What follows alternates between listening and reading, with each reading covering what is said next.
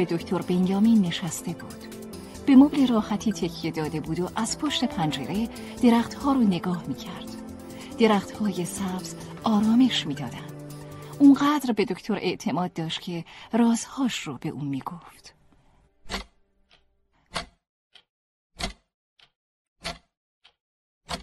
ما همیشه شبای کریسمس می‌رفتیم بالای کوه.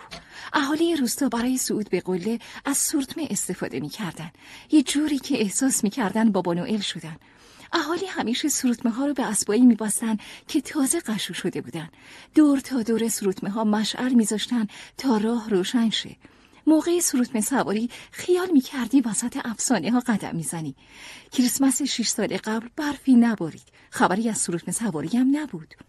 باید با تراکتور تا بالای کوه می رفتیم. مردم سوار تراکتورا شدن. حسابی شاد و سرخوش بودن. خوردنی ها سرگرمشون می کرد. برای همین هیچ کس از نباریدن برف حرفی نزد. اون روز صبح دو تا گله گوزن وحشی از نزدیک روستا رد شده بودن. چنین چیزی سابقه نداشت. کاش لاقل بابا نوئل با خودشون می آوردن. مسیر راه و کناره هاش یخ زده بود. تراکتورها آروم آروم بالا می رفتن. یهو یکی از اهالی تراکتورش رو نگه داشت. برای اولین بار جنازه یک گوزن وحشی رو دیدم. دیدن گوزن مرده تو شب کریسمس خوشیوم نبود. دوباره راه افتادیم. اهالی روستا کنار رودخونه توقف کردند. سطح بلوری رودخونه آماده بازی هاکی بود. اهالی چوب ها و توپ ها رو در آوردن. ماهی ها از زیر سطح شفاف بازی اهالی رو تماشا می کردن. اما من از دیدن گوزن مرده شوکه بودم. برای همین از جمع دور شدم. تا اون روز خاطره از کوه بدون برف نداشتم. گل ها، گیاه های یخزده و موش های مرده ای که اون شب دیدم رو خوب یادم مونده. می‌دونستم موشها برای فرار از سرما زیر برف قایم میشن. اون سال برف نیومده بود و کلی از حیوانا مرده بودن. نورا خاطرات ترخ ده سالگیش را تمام و کمال به دکتر گفت. نورا از گرمای زمین میترسید. همان چیزی که باعث مردن حیوانات شده بود. هرچند دلیل آمدنش به مطب به دکتر بنیامین چیز دیگری بود. اما با دکتر از دغدغه هایش گفت. پدر و مادر نورا از خیال پردازی های دخترشان می ترسیدند. نورا مدام به نقطه ای خیره می شد و در خیالاتش فرو می رفت. در جواب سؤال بقیه هم داستانی از خودش سرهم می کرد. موقع کودکی چنین رفتارهایی بزرگترها را شگفت زده می کند. اما خیالاتی بودن دختری شانزده ساله عادی نیست. توی چند ماه گذشته خیال پردازی های نورا وارد مرحله جدیدی شده بود. گمان می کرد رویاهایش به واقعیت تبدیل شده. همیشه خودش را مسافری از یک خیال به خیال دیگر می دانست. نورا بعد از چند روز بحث و جدل راضی شد پیش روانشناس برود. پاییز با جلسات مشاوره سپری شد. با اتمام جلسات مشاوره نورا را به دفتر دکتر بنیامین معرفی کردند. نورا باید برای دیدن دکتر به اسلو پایتخت نروژ می‌رفت. طی جلسات مشاوره نورا به روانشناسی علاقه پیدا کرده بود. برای همین از دیدن دکتر روانپزشک دست پاچه نمی‌شد. دوست داشت در این سفر تنها باشد. البته نه تنهای تنها. مادر و یوناس هم کلاسی سال بالاییش هم همراهش بودند. قرار بود با هم به اسلو بروند. ساعت پنج عصر به مطب دکتر بنیامین رسیدند. مادر می‌خواست همراه نورا وارد اتاق دکتر شود اما دکتر مانع شد. برای همین یوناس و مادر نورا بیرون اتاق منتظر ماندند. نورا در همان برخورد اول از دکتر خوشش آمد. دکتر مردی میان سال و خوشرو بود. چشمهایش شیطنت کودکانه ای داشت. دیوارهای سفید اتاق با سایه روشن نور خورشید زیبا شده بود. پاییز از پنجره اتاق دکتر شکل دیگری داشت. بیمار بعدی قرارش را لغو کرده بود.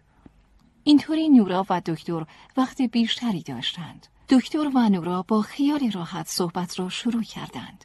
ناگهان فریاد نورا صحبت دکتر را قطع کرد.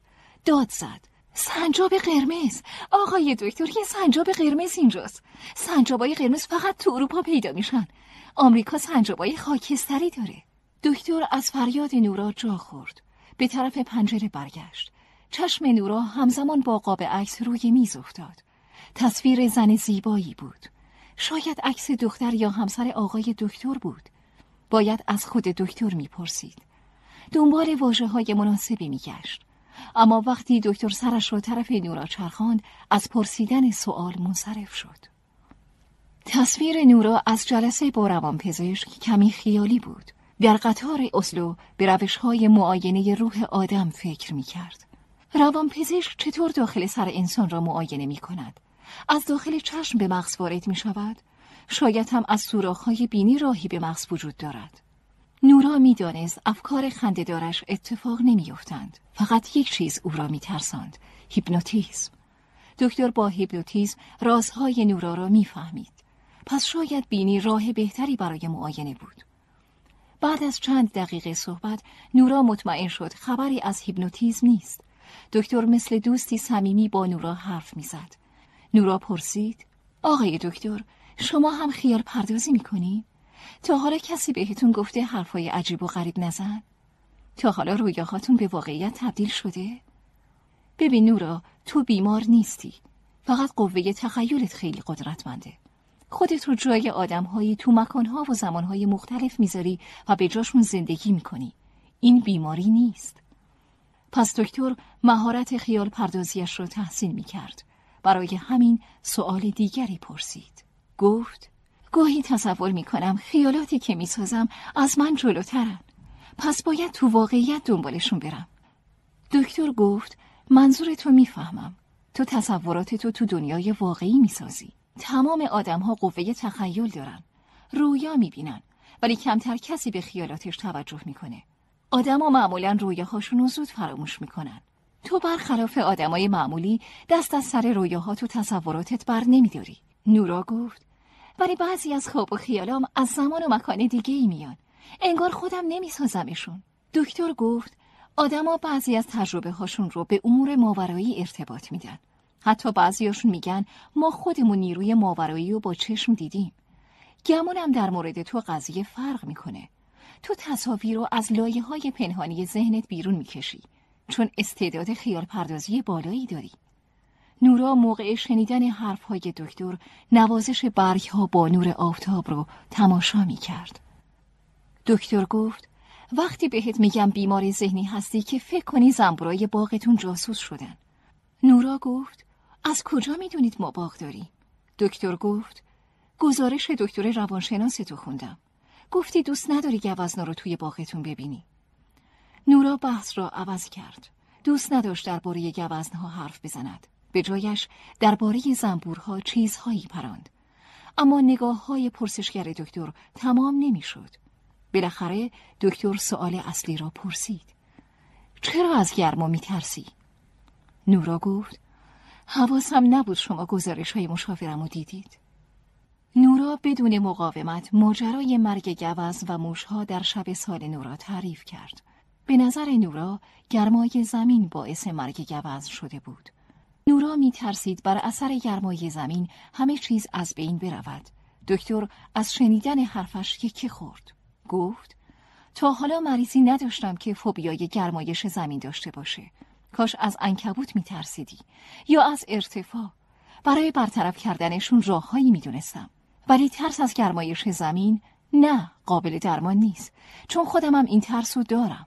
خیلی زود گفتگوی بیمار و پزشک به بحث دو فعال محیط زیست تبدیل شد. یوناس و مادر نورا بیرون اتاق در سکوت به هم نگاه می کردند. بلا تکلیفی پشت در اتاق دکتر روانپزشک کمی ترسناک است. اما داخل اتاق بحث دیوکسید کربن بود. صحبت از نابودی جنگل ها و استفاده از سوخت های فسیلی. دکتر آه بلندی کشید و گفت فرهنگ زندگی صنعتی ریشه انسان رو خشک می‌کنه. نورا گفت مردم دوست ندارم به نابودی های بد فکر کنن. بهترین گزینه فراموشیه. ناگهان فکری به ذهن نورا رسید. سوالی که هیچ ربطی به گفتگویش با دکتر نداشت. آقای دکتر، اگه بگم از یه قوم خاص میترسم، چه راهکاری براش وجود داره؟ دکتر بنیامین خندید.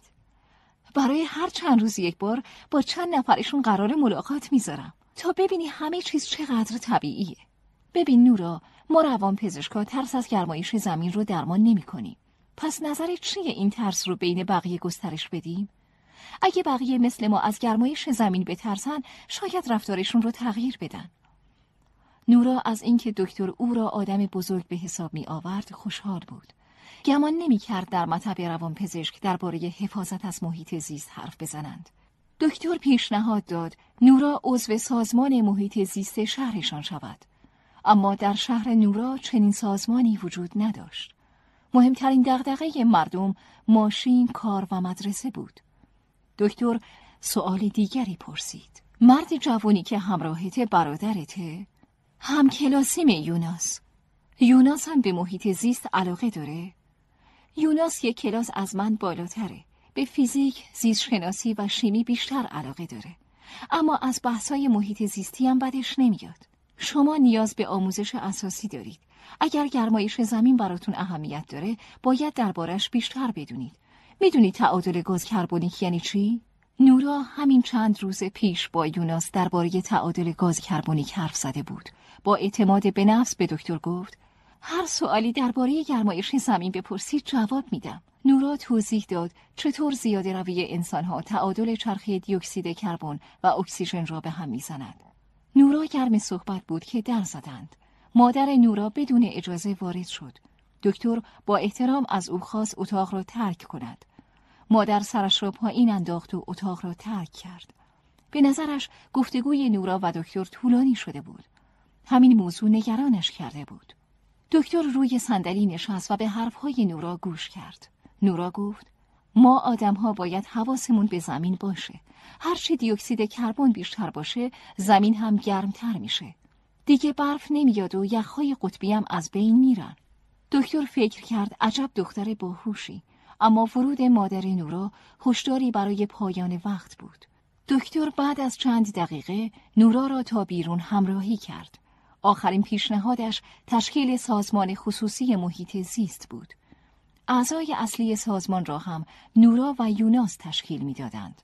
در واقع راهی برای درمان ترس نورا. موقع خروج از اتاق دکتر کارت ویزیتش را به نورا داد و گفت ترست بیماری نیست ولی بهتر جدیش بگیری. نظر خیلی مهمونت باشه وگرنه صاحب خونت میشه. اینم شماره منه. هر وقت نیاز داشتی با کسی حرف بزنی به هم زنگ بزن. بعدش در اتاق انتظار مادر و دکتر مشغول صحبت شدند. دکتر به مادر نورا گفت خوش به حالتون. مادر دختری با شخصیت قوی و با ثبات هستید. خوشحالم چند دقیقه ای باهاش حرف زدم. دکتر به مادر نورا اطمینان داد دخترش سالم است. بعد از خداحافظی با دکتر به ایستگاه مترو رفتند. مادر نورا به گردنبند دکتر فکر می کرد. گردنبندی به شکل ستاره. چرا دکتر روانپزشک باید چنین گردنبندی داشته باشد؟ مادر همین سوال را از نورا پرسید. نورا نمی‌دانست چه بگوید. برای همین از خودش داستانی سرهم کرد. دکتر ستاره رو توی گوشش می‌ذاره تا یادش باشه سیاره ما از انفجار یکی از ستاره های کهکشان به وجود اومده. مادر و یوناس از حرفهای نورا سردر نیاوردند. سؤال بیشتری هم در این باره نپرسیدند.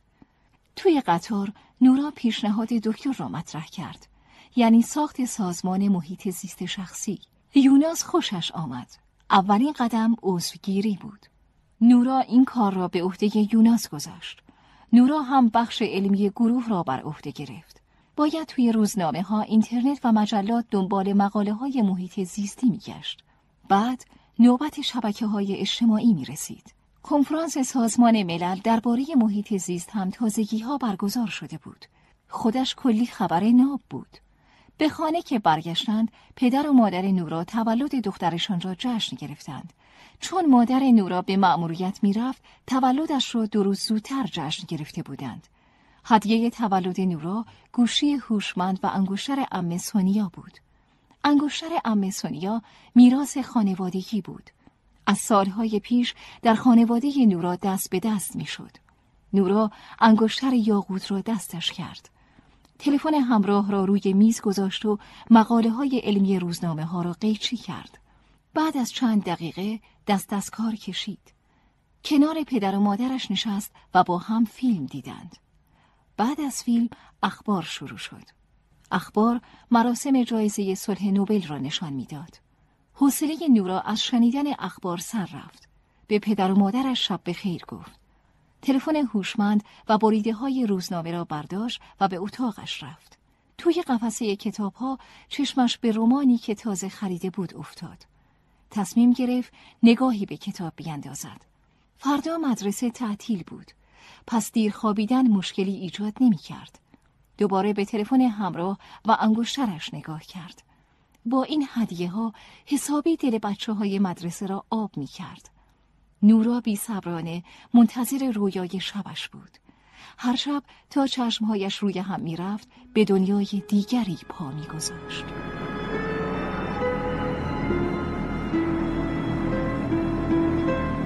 در دنیای نورا دختر چشمهایش را باز کرد.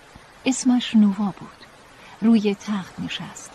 اتاق کاملا تغییر کرده بود. صدای برخورد باران با پنجره شنیده می‌شد. پنجره باریک که از کف تا سقف بود. روی میز کنار تخت صفحه هوشمندی روشن بود. تنها نور اتاق از صفحه نمایشگر تابیده می‌شد. نوا صفحه نمایشگر لمسی را برداشت. به بالش تکیه کرد و انگشتش را روی صفحه فشار داد. نور نمایشگر بیشتر شد. تاریخ بالای صفحه زمستان سال 2084 را نشان می‌داد. با برخورد انگشت به صفحه عکس میمونی ظاهر شد. میمونی اهل آمریکای جنوبی که نسلش منقرض شده بود. عکس بعدی تصویر یک ایگوانا یا همان مارمولک سبز بود.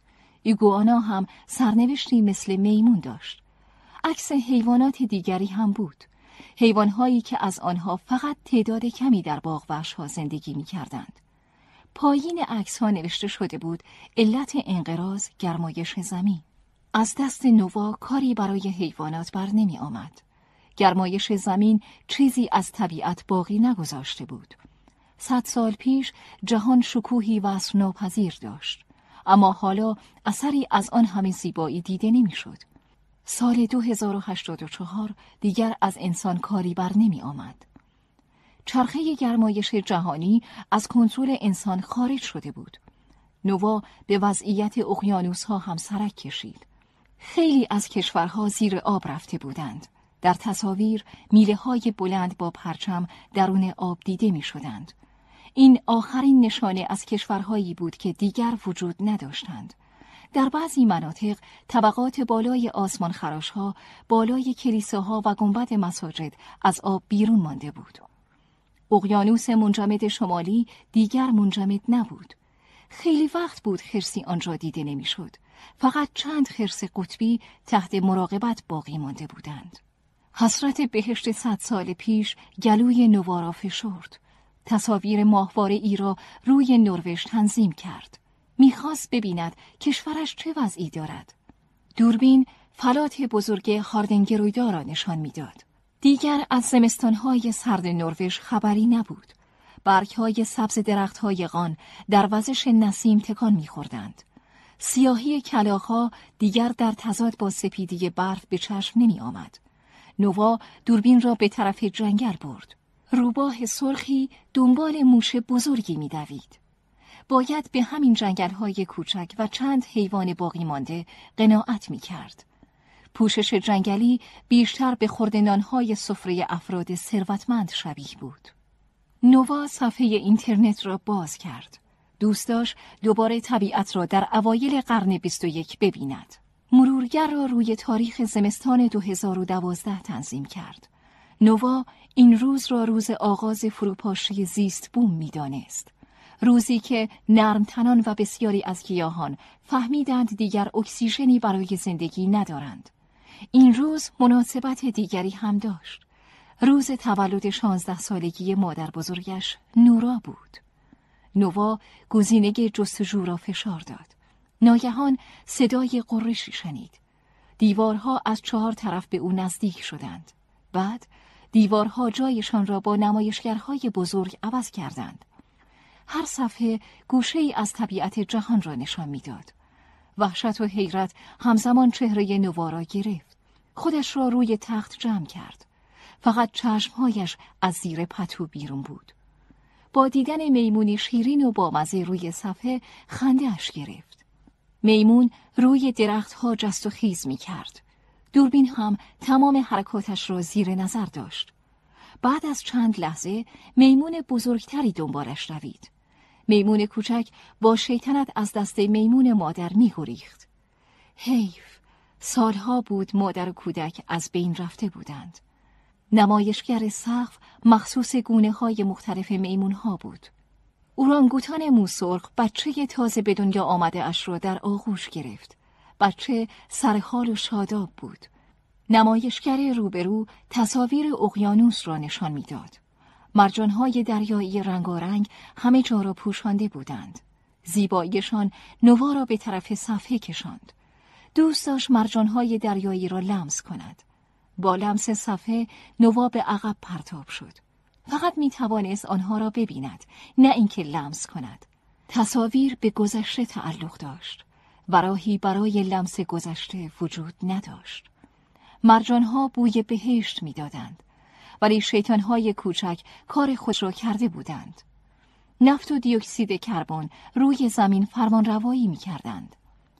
نمایشگر سمت راست جنگلهای آمازون را نشان می‌داد. نفس کشیدن بین درختهای سر به فلک کشیده حال آدمها را جا می آورد. نووا این بار نزدیک صفحه نشد. حسرت تازگی و تراوت راه گلویش را بست. آمازون بزرگترین فلات دنیا شده بود.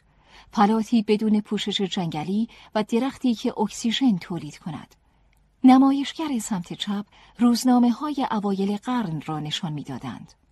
عکس ها، مقاله ها، تیترها و جملات رهبران جهان پشت سر هم پخش می‌شد. نوا مطالب یکی از روزنامه ها را خواند. چیزی برای آیندگان باقی نگذارید. زندگی کسانی که به دنیا نیامده اند ارزشی ندارد. زندگی ماست که در لحظه جریان دارد. قدر آن را بدانید. نووا اشک گوشه چشمش را پاک کرد. به دیوار تکیه داد. از مرورگر تاریخ زمستان سال 2012 را پاک کرد. نمایشگرهای بزرگ خاموش شدند. دیوارها سر جایشان برگشتند. همه چیز مثل اولش شد. دوباره یاد روز تولد مادر بزرگش نورا افتاد. مادر بزرگ وبلاگی در اینترنت داشت. اسمش را در بخش جستجو وارد کرد. در چند سایت اسم مادر بزرگ را دید. ولی چیز خاصی دستگیرش نشد. آخرین مورد در لیست جستجو تصویر یک نامه بود.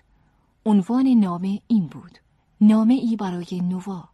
تاریخ نامه روز تولد شانزده سالگی مادر بزرگ بود. نوا دوباره عنوان نامه را خواند. یعنی مادر بزرگ وقتی شانزده ساله بوده اسم او را از کجا می دانسته؟ نوا نامه را خواند.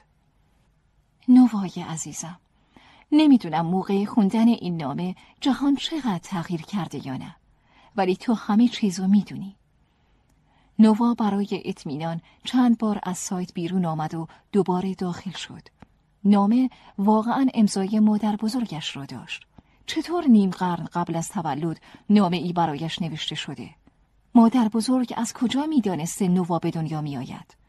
یعنی مادر بزرگش جادوگر بوده؟ یا آینده را پیش بینی می کرده؟ نه هیچ کدام نبوده نه جادوگر واقعیت دارد و نه پیشگو نوا لحظه ای ترسید چشمهایش را بست و به صدای رادیو گوش داد برنامه اوایل قرن 21 ثبت شده بود اول موسیقی زیبایی پخش شد. بعدش گوینده رادیو گفت. از اواخر قرن هجدهم بشر بر طبیعت مسلط شد. استفاده بیروی از سوختهای فسیلی دیوکسید کربن را آزاد کرد. انسان تسلیم وسوسه هایش شد. قول چراغ جادو را درآورد تا به آرزوهایش برسد. آرزوهایی که به حساب بشر رسید. انسان حالا تلاش می کند قول را به چراغ برگرداند. نووا نمایشگر رادیو را خاموش کرد. دیگر تحمل شنیدن این حرفها را نداشت. حرفهایی که کسی بهشان گوش نمی‌داد. از روی تخت بلند شد و کنار پنجره رفت. شدت باران سر و صدای پنجره را درآورده بود. توی خیابان روبروی خانه پمپ بنزینی وجود داشت. محوطه بزرگ از ماشین های اوراقی کنار پمپ بنزین بود هر چند ماه یک بار سر و کله ماشینی توی دره پیدا می شد. البته بیشتر از ماشین کاروانهای شطور عبور می کردند. کار کاسبی ساربانها بعد از بیابانی شدن جهان سکه شده بود. در آفریقا و خاور میانه دیگر امکان زندگی وجود نداشت. مردم آن مناطق با کاروانهای بزرگ به اروپا آمده بودند. نورا سعی کرد صدای آژیر را نشنیده بگیرد. نباید از خواب بیدار می‌شد. قانونی نانوشته در خانه آنها وجود داشت. کسی حق نداشت نورا را از خواب بیدار کند. خواب برای نورا کشف دنیایی تازه بود. نورا آهسته چشمهایش را باز کرد. نور قرمز و آبی ماشین پلیس روی دیوار اتاق افتاده بود. چند هفته قبل هم ماشین پلیس آمده بود. آن شب علاوه بر صدای آژیر پلیس، صدای ماشین های آتش نشانی و آمبولانس هم به گوش می رسید. ماشین ها جایی نزدیک خانه توقف کرده بودند. نورا فوری از پله ها پایین رفت. پدر و مادر هم خودشان را به خیابان رساندند. ماشین ها دور تانکر حمله سوخت حلقه زده بودند. در حلقه نورانی ماشین های نجات تانکر حمله سوختی دیده می‌شد. تانکر روی خیابان یخزده سر خورده بود. پلیس نورا و بقیه افراد را از محل حادثه دور کرد. تانکر هزاران لیتر بنزین با خودش حمل می کرد. هر لحظه ممکن بود منفجر شود.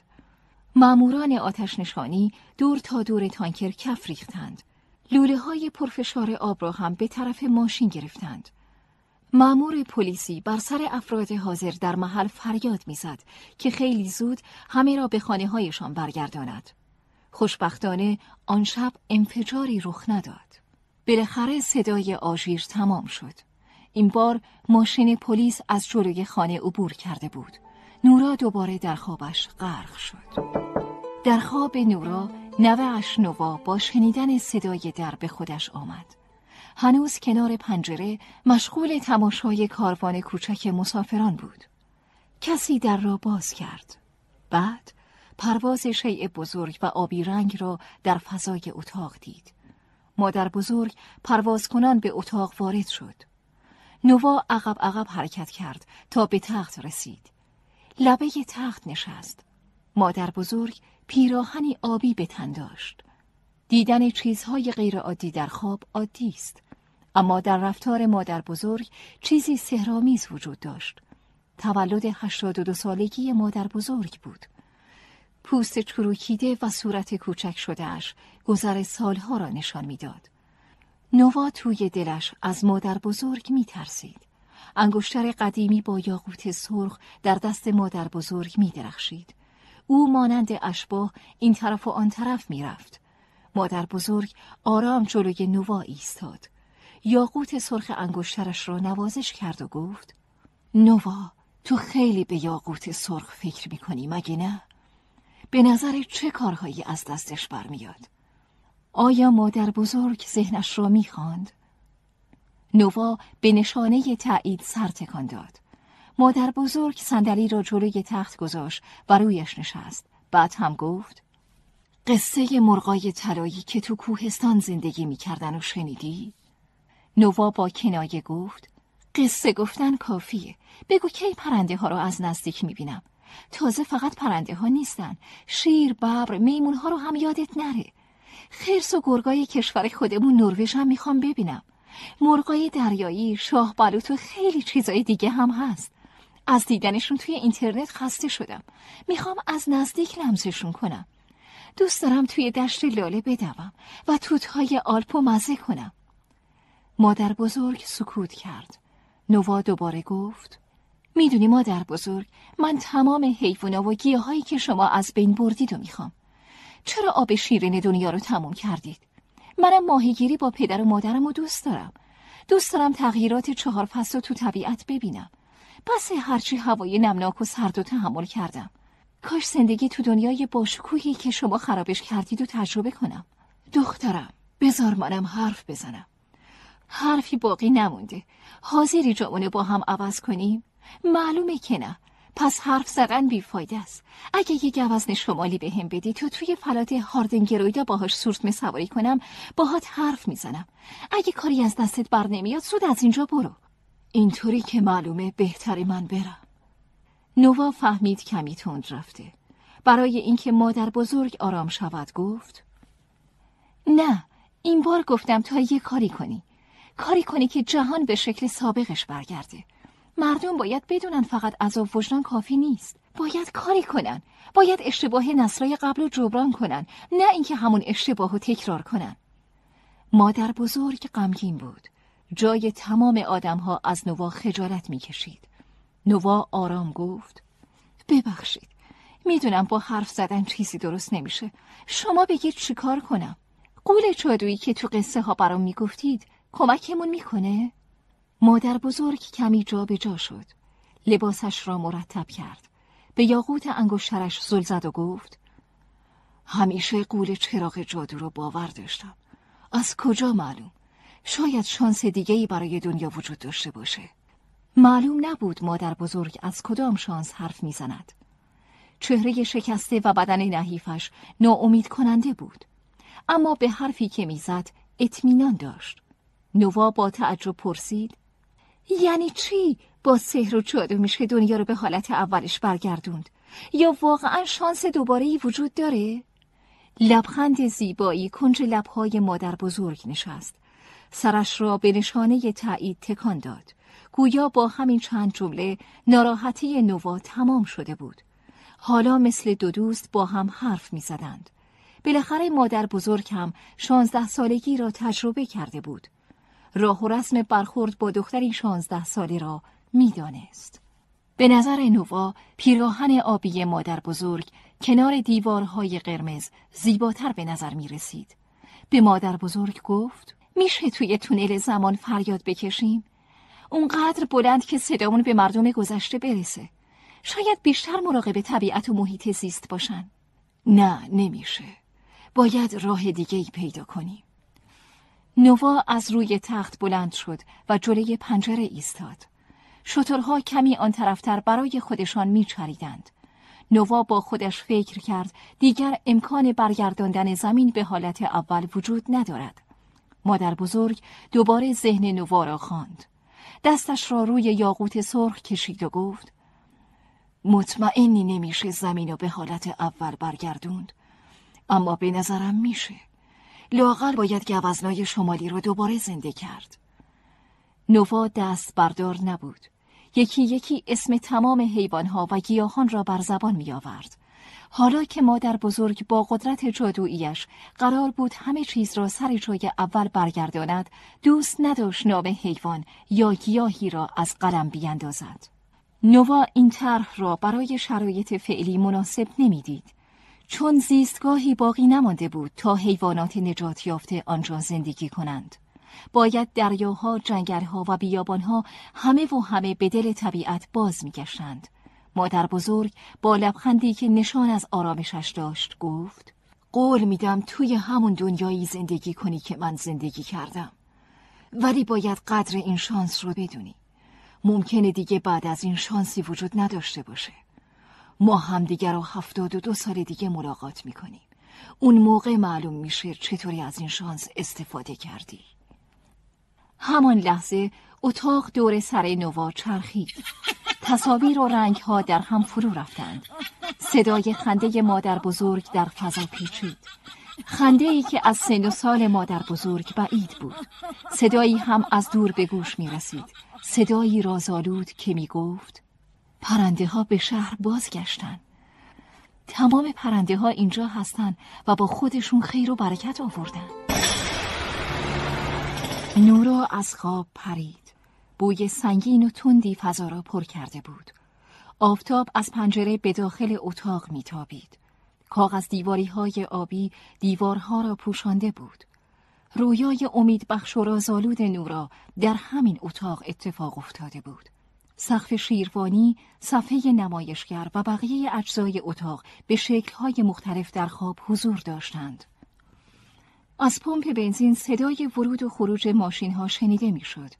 صدای موتور اتومبیل، شنیدن آواز پرنده ها را سخت می کرد. نورا به انگشترش پناه برد.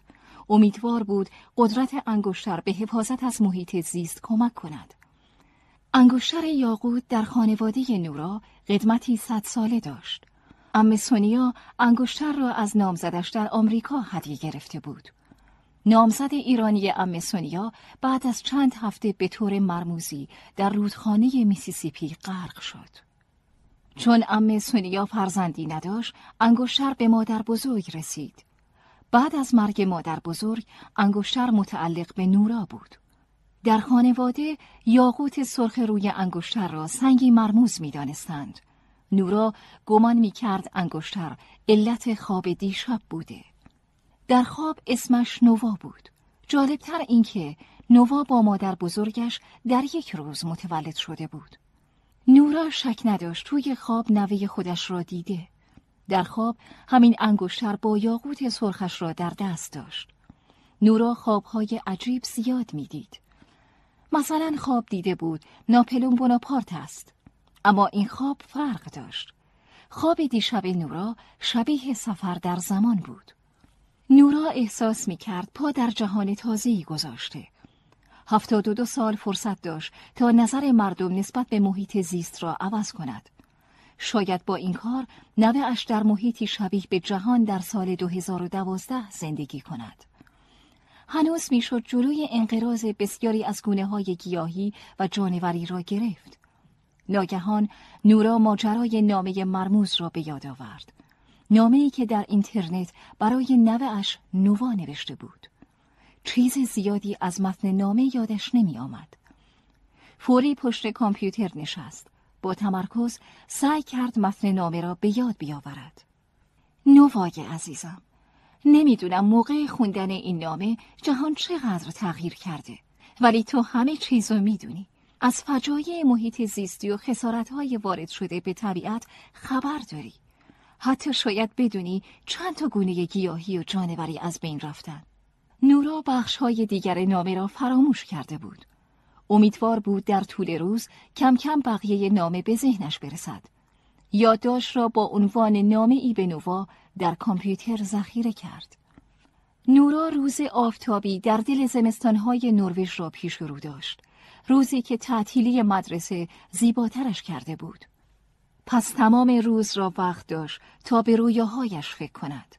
رویایی که به اندازه آفتاب در دل زمستان اهمیت داشت. باید دنبال عناصر مشترک واقعیت و رویای دیشب میگشت. روی میز تحریر را نگاه کرد. کتاب های جلد قرمز را برداشت. کتاب هایی که چند بار آنها را مطالعه کرده بود. کتاب هایی درباره تغییرات آب و هوایی، گونه هایی در معرض خطر و کتابی ارزشمند به نام شکاف در طبیعت. کتاب شکاف در طبیعت سوقاتی پدرش از سفر استرالیا بود. ناگهان جعبه های بالای میز تحریر توجهش را جلب کرد. دیشب در خواب چشمش به چند مقاله افتاده بود. نورا احتمال داد مقاله ها در تکیه روزنامه های بریده شده باشد. شب قبل بریده های روزنامه و پرینت مقاله های چاپی را داخل دو جعبه کفش گذاشته بود. جعبه های کفش با روکش قرمز شبیه جعبه کادو شده بودند. روی جعبه ای نوشته بود جهان چگونه است؟ و روی جعبه دیگر عبارت چه کارهایی باید انجام داد دیده می‌شد. جعبه ها را روی میز تحریر گذاشت. یکی از مقاله ها خیلی زود پیدا شد. شروع به خواندن مقاله کرد. ما در روابط میان انسانها به قاعده طلایی اخلاق پایبندیم. قاعده طلایی می‌گوید هر چیزی را برای خود جایز میدانی برای دیگران هم جایز بدان. این قاعده تنها برای انسانهای حاضر در یک جامعه کاربرد ندارد. می توان آن را برای دوره های مختلف تاریخی هم استفاده کرد. با نسل بعد از خود طوری رفتار کن که دوست داشتی نسل قبلی با تو رفتار کند. به بیان دیگر نسلهای بعدی را به اندازه خودت دوست داشته باش. نورا مقاله را چند بار خواند. او سالها بعد همین مقاله ها را در اینترنت پیدا می کرد. نوا هم یاد می گرفت نسلهای بعد را مثل خودش دوست داشته باشد. این شعار باید نسل به نسل منتقل می‌شد. طبیعت دیگر طاقت خودخواهی و خرابکاری انسانها را ندارد. اگر برخلاف این شعار عمل کنیم، آیندگان از ما خشمگین و ناراضی می شوند. مقاله دیگر از سایت اینترنتی گرفته شده بود. نورا آن را در جعبه چه کارهایی باید انجام داد پیدا کرد. راه حل مقاله کنترل حرس و طمع انسانها بود. آدمهای زیادی در طول دو قرن آمده و رفته بودند. بسیاری بدون در نظر گرفتن آینده و ظرفیت منابع به جان طبیعت افتاده بودند. زیاده خواهی ما منابع طبیعی و تنوع زیستی را به خطر می انداخت. وقتش رسیده بود همه چیز را به صورت عاقلانه مصرف کنیم. نورا بعد از اتمام مقاله دوم یاد یوناس افتاد. قرار بود بعد از بیدار شدنش بهش زنگ بزند. ولی یوناس هنوز باید منتظر میماند. جزئیات زیادی از رویای دیشب باقی مانده بود. نورا توی اتاق راه می‌رفت تا ذهنش به حرکت بیفتد. کلماتی از برنامه رادیویی به ذهنش خطور کرد.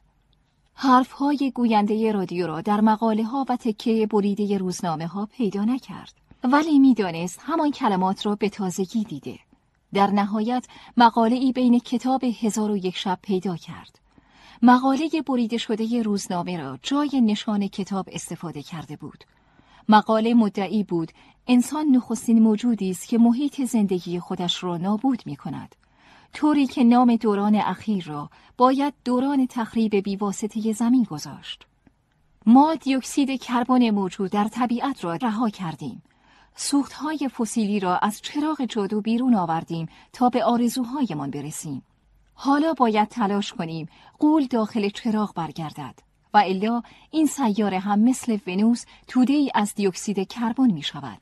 سومین مقاله هم به پایان رسید. از قرار معلوم همه می دانند با تولید این حجم از دیوکسید کربن زندگی غیر ممکن می شود. ولی بسیاری از کشورها با تمام توان سوختهای فسیلی را استخراج و مصرف می کنند. نورا دوباره جلوی پنجره ایستاد. پمپ بنزین خیلی شلوغ بود. همان سوختهای فسیلی که حرکت می کنند و طبیعت را از بین می برند. نورا باز هم تلاش کرد چیزهایی بیشتر به یاد بیاورد.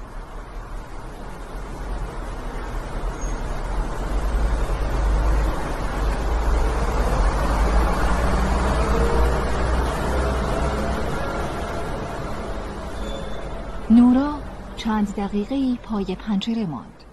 حتی یک لحظه هم جلوی نازل های بنزین خالی نمی‌شد. ماشین ها منظم در رفت و آمد بودند. بعضی راننده ها ماشین را روشن میگذاشتند و برای خرید به مغازه می رفتند. دود گازوئیل در هوای سرد به شکل قول از اگزوز بیرون می آمد. نورا یاد گرفته بود از رنگ دود ماشین ها درجه هوا را تشخیص دهد. با این کار دیگر نیازی به دم و سنج نداشت. نورا بخش دیگری از یک روزنامه را پیدا کرد. بریده روزنامه درباره نفت خام بود. شروع به خواندن کرد. هر شهروند آمریکایی سالانه دو نیم بشکه نفت خام مصرف می کند. انرژی مصرفی بشکه ها با کار 150 کارگر برابر است. یعنی هر آمریکایی 150 برده از جنس انرژی دارد. نورا همیشه با خودش فکر می کرد چرا پایان بردهداری همزمان با آغاز بهره برداری از نفت بوده. حتما استفاده از نفت ارزانتر بوده. پس دل کسی برای برده های آفریقایی نسوخته بود. بردهداران با سوختن نفت به چیزی که می‌خواستند رسیدند. وقتی شرکت های نفتی تأسیس نشده بودند، نفت خام قیمتی نداشت. برای همین به راحتی در دسترس همه قرار می گرفت. از هر نظر ارزانتر و راحتتر از سر و کله زدن با برده های ناراضی بود. کاش همین نفت خام را هم درست مصرف می کردند. کشوری برای داشتن یک بشک نفت خام التماس می کند و کشور دیگر از نفت خام کالای گران قیمت می سازد. عدالت برای سیاستمداران جهان شوخی احمقانه است. صدای گوشی تلفن همراه نورا را به خودش آورد. تبلیغ شرکت هواپیمایی بود. پیامک را خواند. تخفیف استثنایی بلیت اسلو پاریس فقط تا دو روز دیگر فرصت دارید. قیمت پایین بلیت باور کردنی نبود. اما هر سفر هوایی از اسلو به پاریس به اندازه یک سال رانندگی با ماشین به محیط زیست آسیب می‌زد. حتی فکر کردن به این سفر هم باعث عذاب وجدان نورا می‌شد. با این سفرها آینده را از بچه هایمان می دزدیدیم. هرچند در لحظه خیلی خوش میگذرد. برای فرار از عذاب وجدان شروع به خیال پردازی کرد. در تصورش مردم روستا به مهاجرانی که از آب و هوای بد فرار کرده بودند آب و غذا می فروختند. بازار بزرگی هم برای اجناس دست دوم دیده می‌شد. مردم از سر تا سر نروژ وسایل دست دوم را آنجا حراج می کردند. نورا به تصورات خودش می خندید. تصوراتی که بیش از حد واقعی به نظر می رسیدند. انگار خود نورا وسط بازار مشغول خرید و فروش بود. به مهاجران کمک می کرد تا جای خواب پیدا کنند. در ذهن نورا گذشته، حال و آینده در کنار هم جریان داشتند. هیچ فرقی بین سفر سال قبل به ایتالیا با اتفاقات دیروز در مدرسه وجود نداشت. نورا همه را با جزئیات به یاد می آورد. ساختن آینده هم برای او ساده بود. جهانی موازی با زمان حال. جهانی که خالقش نورا بود.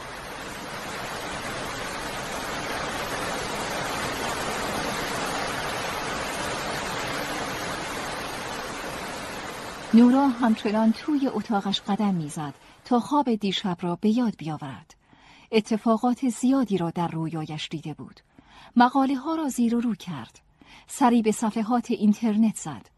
شاید سر نخی برای یادآوری خوابش پیدا کند. در یکی از صفحات عکس چتر قرمزی را دید. خودش چتری شبیه همان را داشت. یادش آمد نوهش نووا در خواب از چتر قرمزی استفاده کرده بود. بخش دیگری از خواب جوری چشمش ظاهر شد.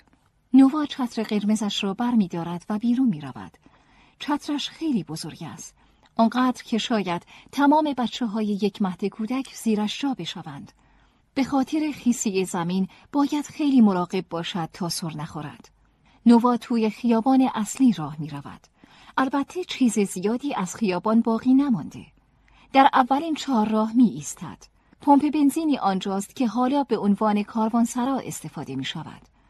مهاجران قبل از سفر به کوهستان آنجا استراحت می کنند. شترها در زمینهای اطراف می چرند و آدمها غذا می خورند. از دور آتش بزرگی دیده می شود. کاروانی در بالای رودخانه اتراق کرده. نووا به طرفشان می رود. خانمهای کاروان پیراهنهای بلند سیاه و مردها پیراهنهای سفید بر تن دارند. چند نفری به نوا نزدیک می شوند و با او احوال پرسی می کنند. نوا نگاهی به آدمها می اندازد. فقط نوا چتر دارد. بقیه زیر باران خیز شدند. بچه ها اطراف نوا راه می روند و نوا بهشان لبخند می زند. با وجود شرایط بد همه شادند. مردی چراغ نفتی به دست میان جمع می رخصد. گوشه ای از کاروان بازار خرید و فروش گرم است. غذاها و لباس گرم خریداران زیادی دارند. خریدها فقط با سکه طلا انجام می شود. جوانی دورتر از جمعیت روی چمن دراز کشیده. پتوی پشمی از او در برابر باران محافظت می کند. از خانمی می‌پرسد مرد جوان بیمار است؟ زن سری تکان می دهد و می گوید خدا خودش به خیر بگذرونه. نووا خودش را به جوان می رساند. چتر را روی سرش نگه می دارد. از چند خانم کمک می خواهد تا او را به خانه ببرند. جوان نیاز به مراقبت بیشتری دارد. مرد جوان اول می ترسد با نوا برود. مادر بزرگ نوا جوری در ایستاده. وقتی وضعیت جوان را می بیند او را داخل خانه می برد. بعد از دو روز حال جوان بهتر شده. مارپله بازی می کنند. پسر اطلاعات خوبی درباره بازی دارد. می‌گوید پادشاهان هند از آدمها جای مهره استفاده می کنند. نوا و مرد جوان زیر درخچه قرمزی نشسته اند. همان لحظه شطوری به پمپ بنزین نزدیک می شود. پسر جوان می گوید پدر بزرگامون با هواپیما به این طرف و اون طرف می رفتن ما با شطور برگشتیم به هزار سال پیش تمام این بلاها به خاطر نفته یه شبه پولدارمون کرد و حالا هم به این روز افتادیم. آدم وقتی کشوری نداره تا داخلش زندگی کنه خیلی فقیره. کمی بعد وقتی رفتن پسر رسیده بود. چند نفر از اهالی کاروان دنبالش آمده بودند. مادر بزرگ برای خداحافظی از خانه بیرون آمد. بعد از خداحافظی های معمول پسر انگشتری با یاقوت قرمز به دست مادر بزرگ می دهد. می خواهد از زحماتشان تشکر کند. نوا از کار مرد جوان ناراحت می شود. به نظرش بی احترامی است. مرد جوان متوجه چهره غمگین نوا می شود و می گوید این انگشتر انگشتر معمولی نیست. از دل افسانه های قدیمی هزار و یک شب میاد. مادر بزرگت یه روز این انگشتر رو به تو میده و بعد تو باهاش کارهای بزرگی انجام میدی. نوا به چشمهای سیاه و رازآلود پسر نگاه می کند. خوب که فکر می کند می بیند داشتن چنین انگشتری فکر بدی نیست. نورا با صدای پیامک به خودش آمد. پیامک از طرف یوناس بود. یادش آمد قرار بوده بعد از بیدار شدن به یوناس زنگ بزند. برای یوناس پیام فرستاد. مشغول کاری هستم. خیلی زود بهت زنگ می‌زنم. نورا روبروی پنجره روی مبل راحتی نشست. بعد از بازیش به آینده احساس خستگی می کرد. نورا همزمان نقش دو نفر را در جهان بازی می کرد. نوا که در سال 2084 شانزده ساله بود و خودش که فردا شانزده ساله می شد. نورا انگشتر را از دستش درآورد. با دقت به نگین انگشتر نگاه کرد. نگین قرمز تیره با آبی رنگ یاقوت سرخ انگشتر همرنگ خون کبوتر هاست. مثل کبوتری که چند روز پیش با بال زخمی به اتاق نورا پناه آورده بود. نورا انگشتر را زیر نور آفتاب چرخاند. بازتاب نور یاقوت روی پنجره افتاد. اما سونیا می گفت انگشتر ریشه ایرانی دارد و جواهرش در کشور برمه تراش خورده. هرچه بود انگشتر سابقه ای طولانی و رازآمیز داشت. نورا انگشتر را دست کرد و پشت کامپیوتر نشست. دنبال فیلم هایی می که در خواب دیده بود. سایت های محیط زیستی از شرح حال حیوانات در حال انقراض پر بود. انسان هر روز بر تن محیط زیست زخم می‌زد. حیوانات و گیاهان در حال انقراض مثل خونهایی بودند که از تن طبیعت خارج می شدند. نورا نام حیواناتی را که در خوابش بودند یکی یکی جستجو کرد. خوشبختانه هنوز چند تایی از هر کدام باقی مانده بود. ولی این خیلی امیدوار کننده نبود. دوباره صدای گوشی همراه بلند شد. پیامک تبلیغاتی بود. نورا پیامک را پاک کرد. چنین تبلیغاتی آدمها را به مصرف بیشتر تشویق می کردند. مصرف بیشتر هم یعنی نابودی زودتر محیط زیست. تلفن هوشمند نورا بخش اخبار هم داشت. سایت ها، روزنامه ها و شبکه های خبری به راحتی در دسترس بودند. نورا صفحات خبری را بالا و پایین می کرد. ناگهان چشمش به خبری درباره استر پیترسون خورد. همان زنی که تازگی ها در اخبار تلویزیون اسمش را شنیده بود.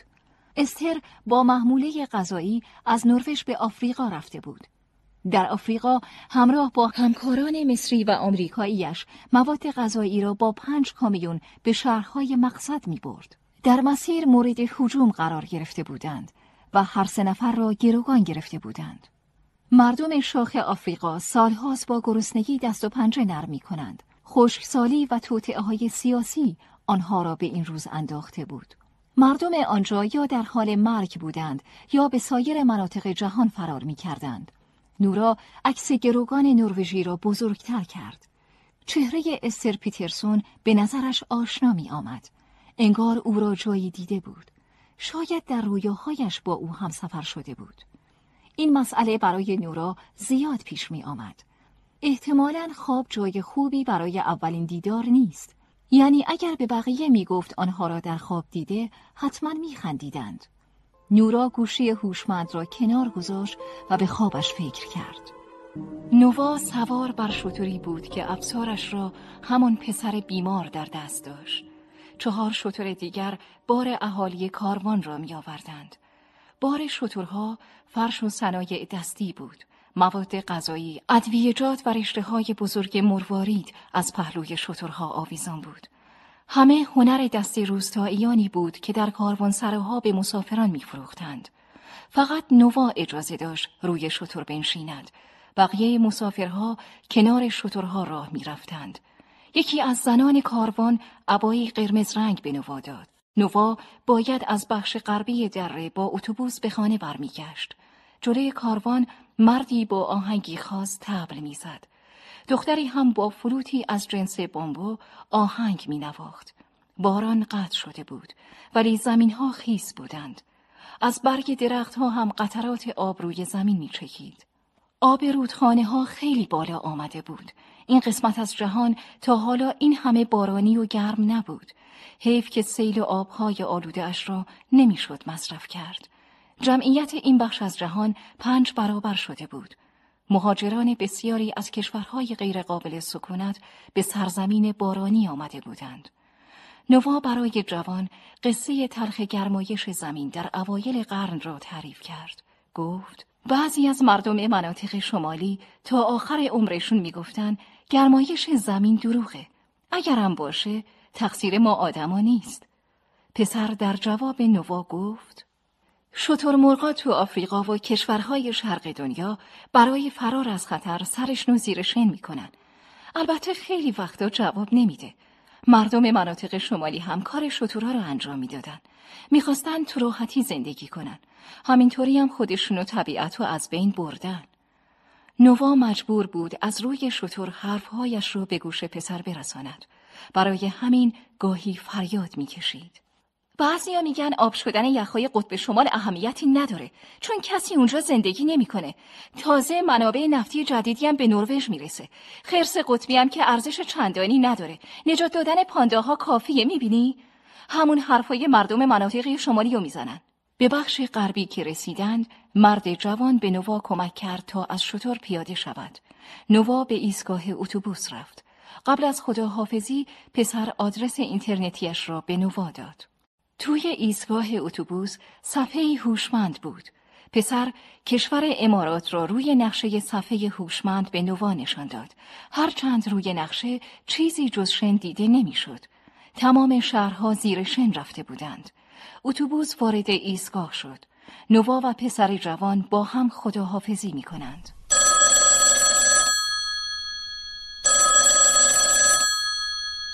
نورا از خیالاتش بیرون آمد. دوباره به سال 2012 برگشته بود. از اتاقش بیرون رفت تا برای خودش قهوه بریزد. بین راه چشمش به تلویزیون افتاد. دوباره تصویر گروگان نروژی را در تلویزیون نشان می‌دادند. چهره زن خیلی برای نورا آشنا بود. شاید او را در سازمان محیط زیست اسلو دیده بود. هرچه فکر کرد به جایی نرسید. دوباره به اتاق برگشت. کتاب حیوانات منقرض شده جهان را برداشت. روی جلد تصویر پرندهی به نام دودو چاپ شده بود. پرندهی که آخرین بار حدود چهل سال پیش دیده شده بود. کتاب پر از تصاویر حیواناتی بود که دیگر وجود نداشتند. در پایان کتاب هم فهرستی وجود داشت که نام حیوانات در حال انقراض و تعدادشان نوشته شده بود. تا چند سال دیگر این حیوانات هم به عکسهایی در کتاب تبدیل می شدند.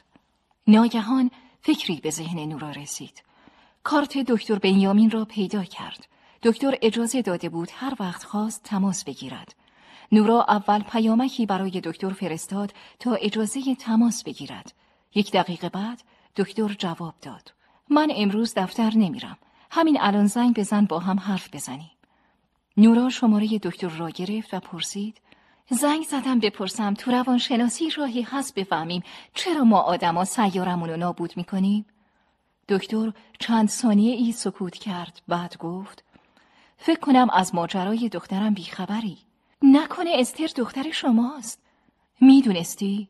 نه همین الان یادم اومد چهرش رو کجا دیدم. عکسش روی میز شما بود. دکتر خندید. اون عکس مادرشه. خیلی شبیه همدیگن آره خب لطفا کارتو بگو. هرچند حالم خوب نیست ولی دوست دارم با کسی حرف بزنم. روانشناسی که خودش نیاز به هم صحبت داره کمی عجیبه. بله آدما موجودات پیچیده‌ای هستن. راستی این اواخر دیگه گوز ندیدی؟ دیدم. گوزنایی دیدم که برای بابا نوئل جاسوسی می‌کردن. دکتر می‌دونم این حرفا تو تخصص من نیست ولی شما باید قوی باشید. اگه بذارید نگرانی ها شما رو زمین گیر کنه نمی‌تونید به استر کمک کنید. استر بیشتر از هر وقتی به پدر قوی نیاز داره. بله ممنونم یادآوری کردی. نورا گفت من به استر حسودی میشه. برای خدمت به آدما این همه رو از خونش دور شده. بهتر حرفامو بذارم برای یه وقتی دیگه. به جاش یکی از رویاهامو براتون میگم. نورا رویای دیشبش را برای دکتر تعریف کرد. چند دقیقه درباره رویا با هم حرف زدند. نورا قول داد اخبار مربوط به دختر دکتر را لحظه به لحظه پیگیری کند. بعد از خداحافظی نورا دوباره غرق رویاهایش شد. در رویای نورا نوا در جنگل زیر سقف آسمان پرستاره نشسته. گوشهایش را با دست می‌گیرد تا صدای ناله حیوانات و اره برقی ها را نشنود. حیواناتی که از گرما جان می‌دهند. با انگشتش صفحه هوشمند را لمس می کند. در یک لحظه به گوشه دیگری از جهان می رود. دوربین های زیادی روی تمام سطح کره زمین احاطه دارند. تصویر روبرویش یخهای قطب شمال است که آب شدند. خشکسالی بعد از آفریقا، آمریکا و استرالیا به مناطق شرقی کره زمین رسیده. نورا آرامتر نفس می کشد. صدای حیوانات در حال مرگ هنوز در گوشش می پیچد. برای آرام شدن به تاریخ پناه می برد. صفحه هوشمند چهار بودی است. نوا به راحتی در زمان سفر می کند. آدمها به کمک فناوری های جدید خودشان را قدرتمند می دانند. نوا طبیعت با شکوه صد سال پیش را می بیند. تمام جزئیات را به خاطر می سپارد. این نابودی عظیم فقط به مصرف بیرویه ممکن بود. نوا تمام تاریخ بشر را می بیند. از انفجار بزرگ تا همان لحظه که در جنگل نشسته. تصاویر مهاجرت انسانها، صدای رود، باد و گریه های مردمی که خانه خود را ترک می کنند. نوا جنگ های زیادی می بیند. جنگ بر سر به دست آوردن منابع طبیعی، زمین کشاورزی و آب، کم شدن جمعیت در نمودارها مشخص است. شاید کمتر از یک میلیارد انسان باقی مانده باشد. حالا با فناوری می شود آینده را هم پیش بینی کرد. آینده ای که در تصاویر و آمار چیزی جز سیاهی و تاریکی ندارد. نوا صفحه هوشمند را خاموش می کند. صدای گریه اش در جنگل می پیچد. ستاره هایی که همیشه همدمش بودند از نوا فاصله گرفتند. حتی ستاره ها هم آرامش نمی کنند. نوا اشکش را پاک می کند. دوست ندارد کسانی که باعث نابودی زمین شدند ناراحتیش را ببینند. نورا تلفن هوشمندش را روشن کرد. در شبکه های خبری دنبال اطلاعات تازی از استر گشت. اما فقط اخبار قدیمی از شبکه های مختلف تکرار می شد. ناگهان چشمش به سخنرانی درباره محیط زیست خورد. مردی درباره مراحل تکامل انسان سخن می گفت. او از انسان می گفت. تنها موجودی که می تواند آگاهانه از محیط زیست مراقبت کند. نورا دوباره از پنجره به پمپ بنزین نگاه کرد. در رفت و آمد خودروها تغییری ایجاد نشده بود. پنجره را باز کرد. هوای پاک و سرد زمستانی را بلعید. تصمیم گرفت همان لحظه با یوناس تماس بگیرد. اما صبر یوناس تمام شده بود و خودش زنگ زد. یوناس پیشنهاد داد همدیگر را در کلبه کوهستانیشان ببینند. کلبه کوهستانی خانواده یوناس چند کیلومتری با خانه نورا فاصله داشت. نورا هنوز نامه اش به نوا را در اینترنت نگذاشته بود. باید قبل از لحظه تولدش نامه را میفرستاد. فقط در این صورت نوا می توانست نامه را در آینده دریافت کند. برای همین نورا پیشنهاد یوناس را رد کرد. بعد ماجرای استر پیترسون را برایش تعریف کرد. گفت ماجرای گروگانگیری رو شنیدی؟ آره نباید می‌رفتن. کار احمقانه ای کردن. استر پیترسون دختر دکتر بنیامینه. امروز وقتی باهاش صحبت می‌کردم متوجه شدم. یوناس با تعجب پرسید پس چرا به دکتر زنگ زدی؟ می‌خواستم بدونم بی توجهی ما نسبت به محیط زیست و نسل آینده از کجای ذهن ما میاد. حالا بیا کوهستان. اونجا میشه اخبار رو پیگیری کرد. به شرطی که تا کلبه فکر کنی چطوری می‌تونیم زندگی هزار یک گونه زنده رو نجات بدیم؟ حالا چرا هزار و یک گونه؟ مثل قصه های هزار و یک شب. همه وقتی می‌خوان بگن یه چیز خیلی زیاده میگن هزار تا. من میگم هزار و یکی. اشکالی داره؟ نه اشکالی نداره. نورا و یوناس با هم خداحافظی کردند. قرار شد دو ساعت بعد همدیگر را ببینند نورا در ذهنش به وجود جهانهای موازی فکر می کرد.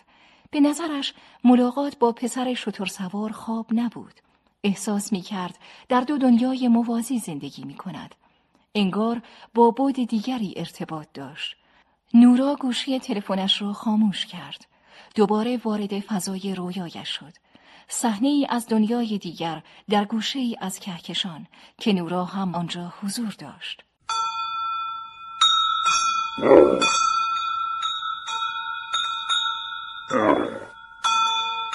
نووا دسته بادکنک قرمز در دست دارد. روی هر بادکنک تصویر حیوانی منقرض شده چاپ شده. نووا می‌خواهد با فروختن بادکنک ها صفحه هوشمند جدیدی بخرد. بهترین بازار برای فروش های عبوری هستند. مطمئن است بچه های کوچک بادکنک هایی با طرح قوریل و شیر را دوست دارند. مادر و پدر نوا روی نردبان به گرد افشانی درختها کمک می کنند. با انقراض زنبورها راهی برای گرد افشانی نیست. حالا انسانها کار زنبورها را انجام می دهند. زنبورهایی که خودشان آنها را نابود کردند. پدر و مادر نوا روپوشهای آبی به تن دارند. هر دو برای نوا دست تکان می دهند. مادر بزرگ با ظرف سبزیجات پخته به حیات می آید. نوا از غذاهای ترکیبی خوشش نمی آید. نوا به مادر بزرگ کمک می کند. وسایل روی میز را بر می دارد. گلدان لاله های سرخ میز را پر کرده. نوا می خواهد با یک دست گلدان را بردارد. اما همان موقع بادکنک ها از دستش رها می شوند. دنبال بادکنک ها می دود. چند ثانیه بعد بادکنک های قرمز به آسمان فرار می کنند. نورا مطمئن بود این صحنه در خواب دیشبش نبود. شاید یکی از رویاهای قدیمی او باشد ولی رویاهایش دنبال دار هستند. کنار هم معنا پیدا می کنند. نورا شک نداشت خواب مادر بزرگ و انگشتری با یاقوت قرمز را دیشب دیده. سرش کیچ می‌رفت. اگر تمام اینها واقعیت باشد او با آینده در ارتباط است. نوهاش در دنیای دیگر تجربیاتش را به مادر بزرگش می‌گوید. نورا احساس کرد رازی در زمان وجود دارد. شک نداشت پدر و مادر نوا شبیه پدر و مادر خودش نبودند. نورا در زندگیش کسی را به زیبایی آن زن و مرد ندیده بود. حاضر بود تمام زندگیش را بدهد تا بار دیگر آن زیبایی را ببیند. تصویر آن دو نفر را با تمام جزئیات به خاطر داشت. اگر پدر و مادر نوا را در خیابان می‌دید، در نگاه اول می شناخت. باید در اولین فرصت چهره آنها را طراحی می کرد. نورا دوباره سراغ نامه اش به نوا رفت. نورا از پنجره مادرش را دید. مادر بخشی از حیات را با قدمهایش متر می کرد. مادر و پدر می‌خواستند در حیات استخر بسازند. نورا حیات را برانداز کرد. اگر استخر را می ساختند جای زیادی برای راه رفتن باقی نمی ماند. پس حتما می‌خواستند درختها را قطع کنند. نورا فوری خودش را به پایین رساند. مادر می گفت با بریدن دو درخت و جابجا کردن بوته روز جا برای استخر باز می شود. کندوی کوچک زنبور اصل را هم باید بر می داشتند. پدرش یکی دو سالی با این کندو کار زنبورداری را تمرین کرده بود. اما دیگر خیال داشت زنبورداری را کنار بگذارد. از نظر مادر شنا در استخر اختصاصی لذت بخش بود. آن هم در تابستانهای آفتابی نروژ. نورا مادر را روی صندلی نشاند. روبروی او نشست و پرسید شما حاضری به خاطر چند روز شنا کردن درخت آلبالو و گلابی رو قطع کنی؟ حیف این گلای سرخ نیست؟ پدر تازه داره زنبورداری یاد می‌گیره. با این کار تمام تلاشاش به باد میره. نورا از فواید طبیعت برای انسانها حرف زد. بلند شد و چند قدمی در حیات راه رفت. بعد رو به مادرش گفت وقتی توی باغ بین شکوفه ها و شب در قدم می‌زنم احساس می‌کنم منم جزی از طبیعتم قدم زدن روی چمنای سبز حیات رو با ساعتها آبتنی توی آب نروژ عوض نمی کنم. از اون روز به بعد کسی از استخر حرفی نزد.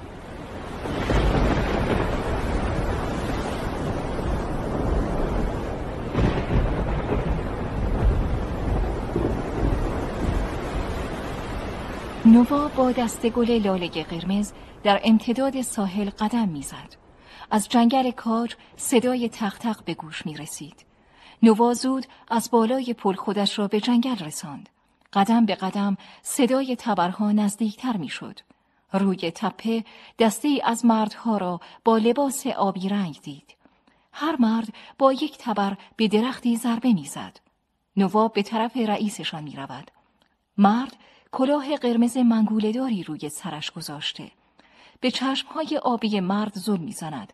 با عصبانیت می‌پرسد چرا درختها رو قطع می‌کنید؟ جنگل از بین میره.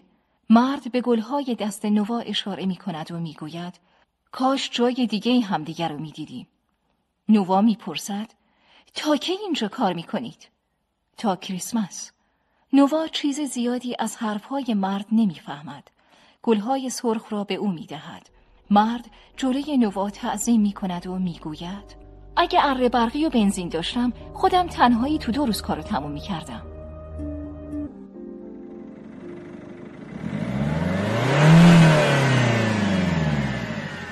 نورا گوشی هوشمند را توی جیب کاپشنش گذاشت. مقاله ها و بریده های روزنامه ها را هم داخل نایلون بزرگی ریخت. چوب های اسکی را برداشت و از خانه بیرون آمد جلوی پمپ بنزین ماشینی بدون سرنشین پارک بود. صدای موتور ماشین خیابان را پر کرده بود. نورا خودش را به ماشین رساند. از شدت عصبانیت نزدیک بود سویش را بردارد و داخل برفها بیاندازد. زنی با پالتوی زرد سوسیس به دست از مغازه خارج شد. در ماشین را باز کرد و نشست. نورا چند ضربه به شیشه زد. زن آرام شیشه را پایین داد. با لبخندی از نورا استقبال کرد. نورا گفت جای لبخند زدن ماشینتون خاموش کنی تا محیط زیست بیشتر از این آسیب نبینه. نورا بدون اینکه منتظر جواب بماند رفت. در طول مسیر خبرهای آنلاین را نگاه کرد. منتظر خبر جدیدی از گروگانگیری در سومالی بود. در یکی از روزنامه ها تحلیلی درباره گروگانگیری خواند. نوشته بود بعضی از شرکت‌های ماهیگیری خارجی با همکاری اتحادیه اروپا ماهیهای سومالی را غارت می کنند. سازمان ملل هم در مقابل درخواست کشور سومالی سکوت کرده است.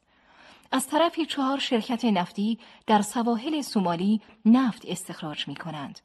این چهار شرکت از سازمان ملل مجوز گرفتند. ولی سومالیایی ها راضی نیستند. یکی از آن شرکت ها هم نروژی است. خبر دیگری در کار نبود. گروگانگیران با هیچ سازمانی تماس نداشتند. نورا از آخرین مزرعه کنار دره رد شد و به جنگل رسید. همان جنگلی که نوا زیر آسمان پرستاره اش گریه می کرد. نورا چند دقیقه ای در جنگل استراحت کرد. نورا در جنگل مخفیگاهی برای خودش داشت. مخفیگاهی تاریک که هیچ نوری از دهکده به آن نمی رسید. نورا در تاریکی می نشست و آسمان شب را تماشا می کرد. همان آسمانی که نوا به اجرام فلکی بیجانش خیره می شد. نورا وقتی می‌خواست تنها باشد به مخفیگاهش می‌رفت. تا حالا کسی نورا را در آن مخفیگاه ندیده بود جز یک گوز. نوا هفتاد و دو سال بعد در همین مخفیگاه نشسته است. نمی شود اتفاقی آنجا را پیدا کرده باشد. حتما کسی مخفیگاه را به نوا نشان داده. شاید کار مادر بزرگ بوده. اگر نورا خودش روزی صاحب نوه می‌شد حتما مخفیگاه را به نوهش نشان می‌داد. نورا به افکار خودش بلند بلند خندید. پرنده ها با شنیدن صدای نورا از جا پریدند.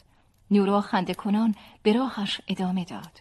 چند دقیقه بعد خودش را به بالای کوه رساند. از قله به دریه عمیق و سفید پوش خیره شد. آفتاب پوست شفاف برف را نوازش می کرد.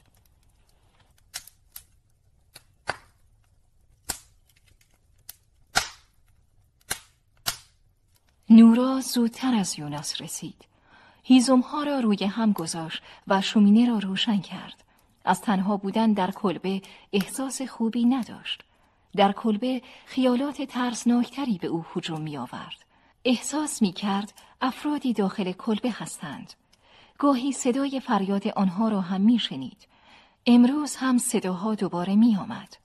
نورا با بیتوجهی به ترسش گوشی همراه خود را از جیبش بیرون آورد. سایت های خبری را بررسی کرد. بله، گروگانگیرها دو گروگان مصری و آمریکایی را آزاد کرده بودند. ولی آزاده استر پیترسون یک شرط داشت. شرکت نفتی نروژی باید استخراج نفت در سومالی را برای همیشه متوقف می کرد. نورا زود شماره دکتر بنیامین را گرفت. با اولین بوغ دکتر تلفن را جواب داد. سلام نورا، تلفن من نباید مشغول باشه. بعدا حرف می‌زنیم. فقط به هم بگو حال استر خوبه؟ کسی از حالش خبر نداره. نگرانشم. استر از فضاهای بسته میترسه. بعضی وقتا که به نیویورک می‌رفت سوار آسانسور نمی‌شد. چهل طبقه رو از پله بالا می‌رفت. من دیگه باید برم. خدا نگهدار. بعد از پایان مکالمه نورا مقاله ها و بریده های روزنامه را برداشت. برای فرار از شنیدن صداهای داخل سرش خواندن مقاله ها بهترین راه بود. گاهی لب پنجره می‌رفت تا جاده منتهی به کلبه را ببیند. خبری از یوناس نبود. موجود دیگری هم آن طرف دیده نمی‌شد. ذهن نورا یک لحظه از کار نمی ایستاد. دیر آمدن یوناس فرار از صداهای درون سرش مطالب مقاله ها و سرنوشت استر به نوبت پیش چشمش حاضر می شدند. دعا می کرد استر را در محیط بسته زندانی نکرده باشند. سعی کرد به چیزهای مثبت فکر کند. مثل اینکه گروگانگیرها با استر رفتار خوبی دارند. یا شرکت نفت نروژی از سومالی خارج می شود. اگر شرکت نفتی کوتاه نمی آمد، نورا با گروه محیط زیستیش وارد عمل می شد. نورا دوباره شروع به خواندن مقاله ها کرد. مقاله درباره پیدایش جهان چشمش را گرفت. با خودش فکر کرد انسان باید جلوی این جهان سراسر رمز و راز تعظیم کند. باران شدیدی میبارد. نوا چاره ای ندارد. باید خودش را به مغازه برساند. آزوغه خانه تمام شده. نوا چکمه هایش را می پوشد و چتر قرمزش را بر می دارد. از میان گلولای خودش را به مغازه می رساند. اتاقک کوچکی به جلوی مغازه اضافه شده. پیرمردی با موهای سفید و روپوش خاکستری پشت پیشخان ایستاده. روی میز مجله های رنگی دیده می شود. نوا دستهایش را خشک می کند تا مجله ها آسیب نبینند. وقتی یکیشان را برمیدارد متوجه می شود کاتالوگ های قدیمی هستند. چندین سال پیش چاپ این کاتالوگ ها را متوقف کردند. پرده بلندی از سردر مغازه آویزان است. روی آن نوشته شده گواهینامه مصرف گاز دیوکسید کربن ارزان شد. نووا کاتالوگی با تصاویر سواحل زیبای جهان را در دست گرفته. ساحل شنی با آبی درخشان ترکیب زیبایی ساخته. مغازدار لبخند می‌زند و می‌گوید دوست داری تعطیلات اونجا بگذرونی؟ با گواهینامه آب و هوا می‌تونی بری اونجا؟ ولی این تصاویر مال چهر سال پیشه. حالا که شما کاتالوگ واقعی نمیفروشید منم گواهینامه علکی نمی‌خرم. دخترم اینا همش بازیه. پیرمرد فرم گواهینامه ای از دفتر جدا می کند. با ماژیک قرمز اسم نوارا را روی گواهینامه می نویسد. روی گواهی نامه نوشته شده گواهی می شود نوا بتواند سقف یک تن گاز دیوکسید کربن را در سفری دو نفره استفاده کند. نوا با تعجب به مرد نگاه می کند. من که نمی‌خوام برم سفر. برای همین گواهی رو مجانی بهت دادم. اگه می‌خواستی یک تن گاز مصرف کنی باید پولش رو می‌دادی. پیرمرد یکی از کاتالوگ ها را بر می دارد و به نوا نشان می دهد. بالای صفحه نوشته سفری ارزان به دورترین نقاط جهان نوا تازه متوجه حرفهای فروشنده شده او می‌خواست نوا را ترغیب کند تا کاتالوگ های بیشتری بخرد نووا خریدهایش را بر می دارد. موقع خروج آبی که روی چترش جمع شده روی پیشخان مغازه می ریزد. خم می شود تا جلوی خیز شدن کاتالوگ ها را بگیرد. اما با این کار آب بیشتری روی پیشخان می ریزد. نووا از این همه خرابکاری شرمنده شده. سرش را به نشانه تأسف تکان می دهد و می گوید. ببخشید تقصیر آب و حواس. نورا حوصله خواندن مقاله و چرخ زدن در اینترنت را نداشت. جلوی پنجره ایستاد تا یوناس را زودتر ببیند. بعد از چند دقیقه نقطه قرمزی را از دور دید. تابش مستقیم آفتاب نمیگذاشت تشخیص دهد نقطه قرمز چیست. نورا با عجله از کلبه بیرون رفت. یوناس با لباس اسکی قرمزش خیلی زود به کلبه رسید. بعد هم نفس زنان پرسید از دختر دکتر چه خبر؟ نورا اخبار سایت های خبری را از روی گوشی به یوناس نشان داد و گفت با دکتر حرف زدم. خیلی ناراحت بود. سعی کردم کمی دلداریش بدم. یوناس گفت تو همیشه روانشناس خوبی بودی. همیشه؟ ما فقط سه ماه همدیگر رو می‌شناسیم. اما من فکر می‌کنم سالهاست تو رو می‌شناسم. یوناس به مقاله ها و بریده روزنامه ها نگاه کرد. با خودش فکر کرد چرا نورا تمام بایگانی گروه محافظت از محیط زیست را به کلبه آورده؟ نورا متوجه چهره متعجب یوناس شد و گفت نگران نباش. اول خوابمو تعریف می‌کنم بعد تکالیفی که بهت گفتم رو ازت می‌گیرم. خوب به این رویا گوش بده. کمک می‌کنه معمایی که بهت گفتم و حل کنی. یوناس با لبخند از نورا فاصله گرفت. نزدیک پنجره روی نیمکت چوبی نشست تا نورا خوابش را تعریف کند.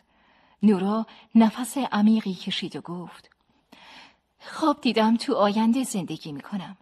دیگه خبری از سوختای فسیلی نبود. نه جنگلی، نه آب سالمی، غذا هم به اندازه کافی نبود. مناطق سبز استوایی تبدیل به بیابونای بیاب و علف شده بودن. خیلی از گیاه ها و حیوانا دیگه وجود نداشتن. گاز دیوکسید کربن زمین آزاد شده بود و به همه جا آسیب می‌زد. با صفحه هوشمندی تمام طول تاریخ بشر رو می‌دیدم. تمام بلاهایی که سر طبیعت اومده جوری چشمم ظاهر شد. حرفهای نورا که تمام شد یوناس گفت خوابت داره به واقعیت میپیونده با وضعی که می‌بینیم چند سال دیگه همین اتفاقا میفته یوناس از کنار پنجره بلند شد برای خودش و نورا قهوه ریخت سعی کرد خواب نورا را پیش چشمش تصور کند رویایی که با سرنوشت خودش و سیاره زمین گره خورده بود بعدش گفت یه طوری از رویاها تعریف می‌کنی آدم باورش میشه خوابت واقعیه. نورا لبخند زد و انگشتر یاقوتش را به یوناس نشان داد. همان انگشتری که شانس دوباره‌ای به جهان داده بود.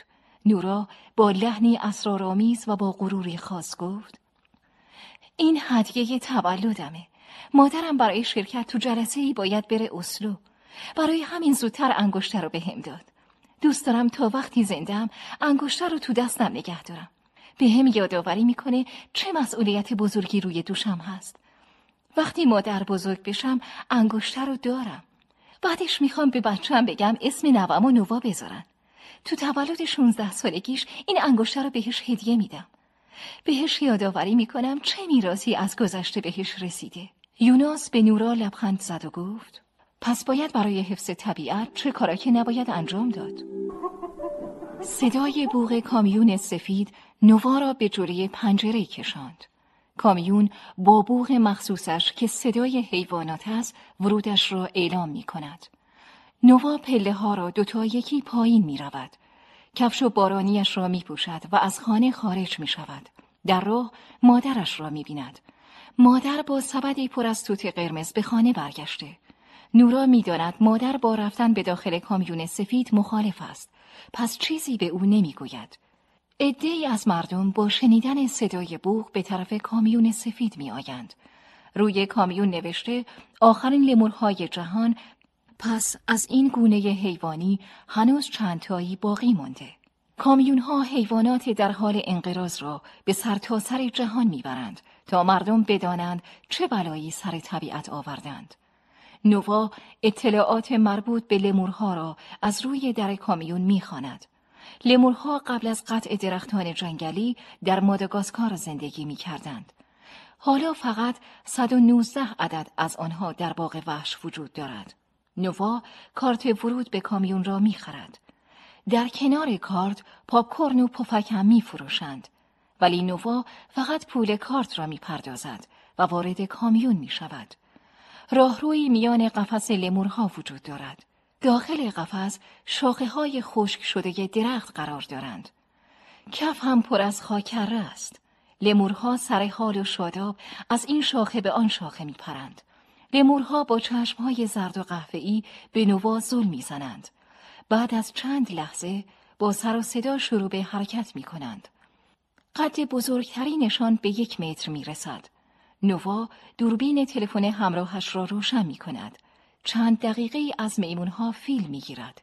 لمورها با دیدن دوربین بیشتر بالا و پایین می پرند. وقت بازدید نوا تمام شده. نورا از کامیون خارج می شود. مردی با دو کودکش وارد کامیون می شود. دو بسته پاپکورن دست بچه هاست. بچه ها لمورها را نگاه می کنند و با ولع پاپکورن می خورند. بالاخره شرکت نفتی نروژی به درخواست گروگانگیرها واکنش نشان داد. نورا در بیانیه آنها چیزی در رابطه با استر پیدا نکرد. شرکت نفتی ماجرای حفاری را مسکوت گذاشته بود. نورا پیامکی برای دکتر بنیامین فرستاد. دکتر هم خبر تازه این نداشت. یوناس مقاله‌ای در روزنامه را به نورا نشان داد. ببین چی نوشته؟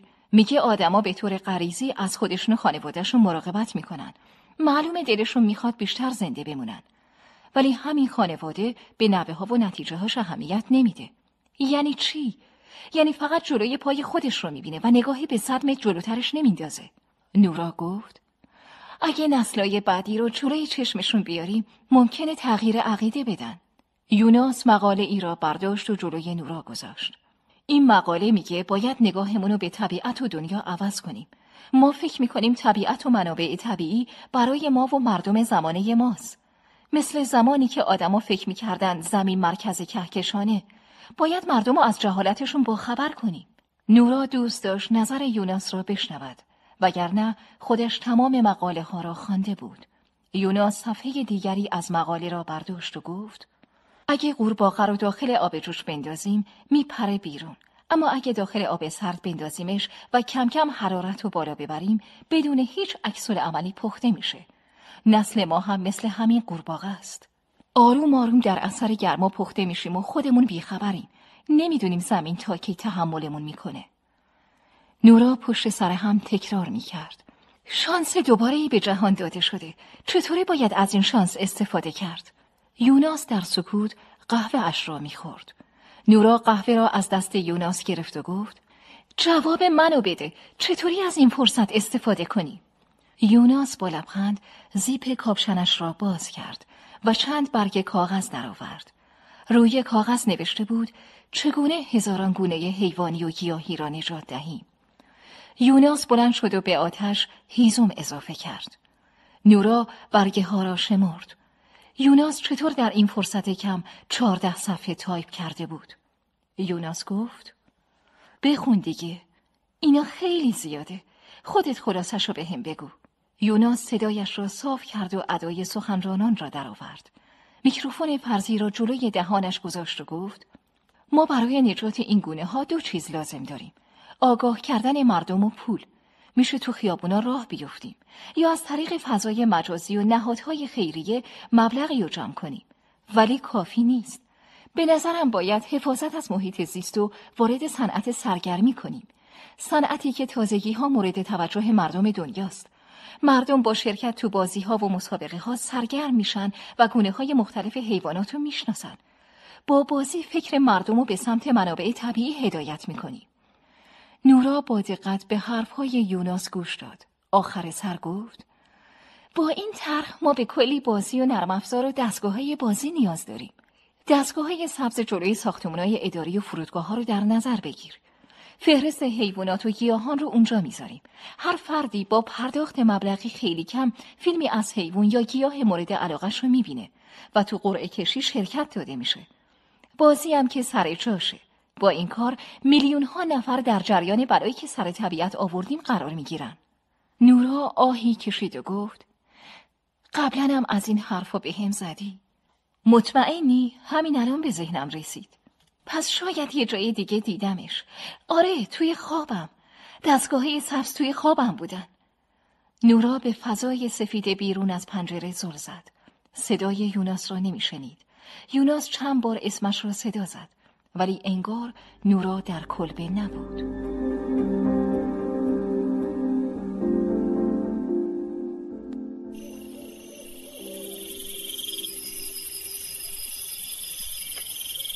نوا از خانه بیرون می آید. تصمیم می گیرد به جنگل درختان قان برود. بعد از چند دقیقه به جنگل می رسد. جنگلی که قبلا خالی از درخت بود. خودش را به کلبه کوهستانی می رساند. چند سال قبل جلوی کلبه ها چراگاه بزها و گاف ها بود. خوک ها زمین را برای پیدا کردن غذا می کندند.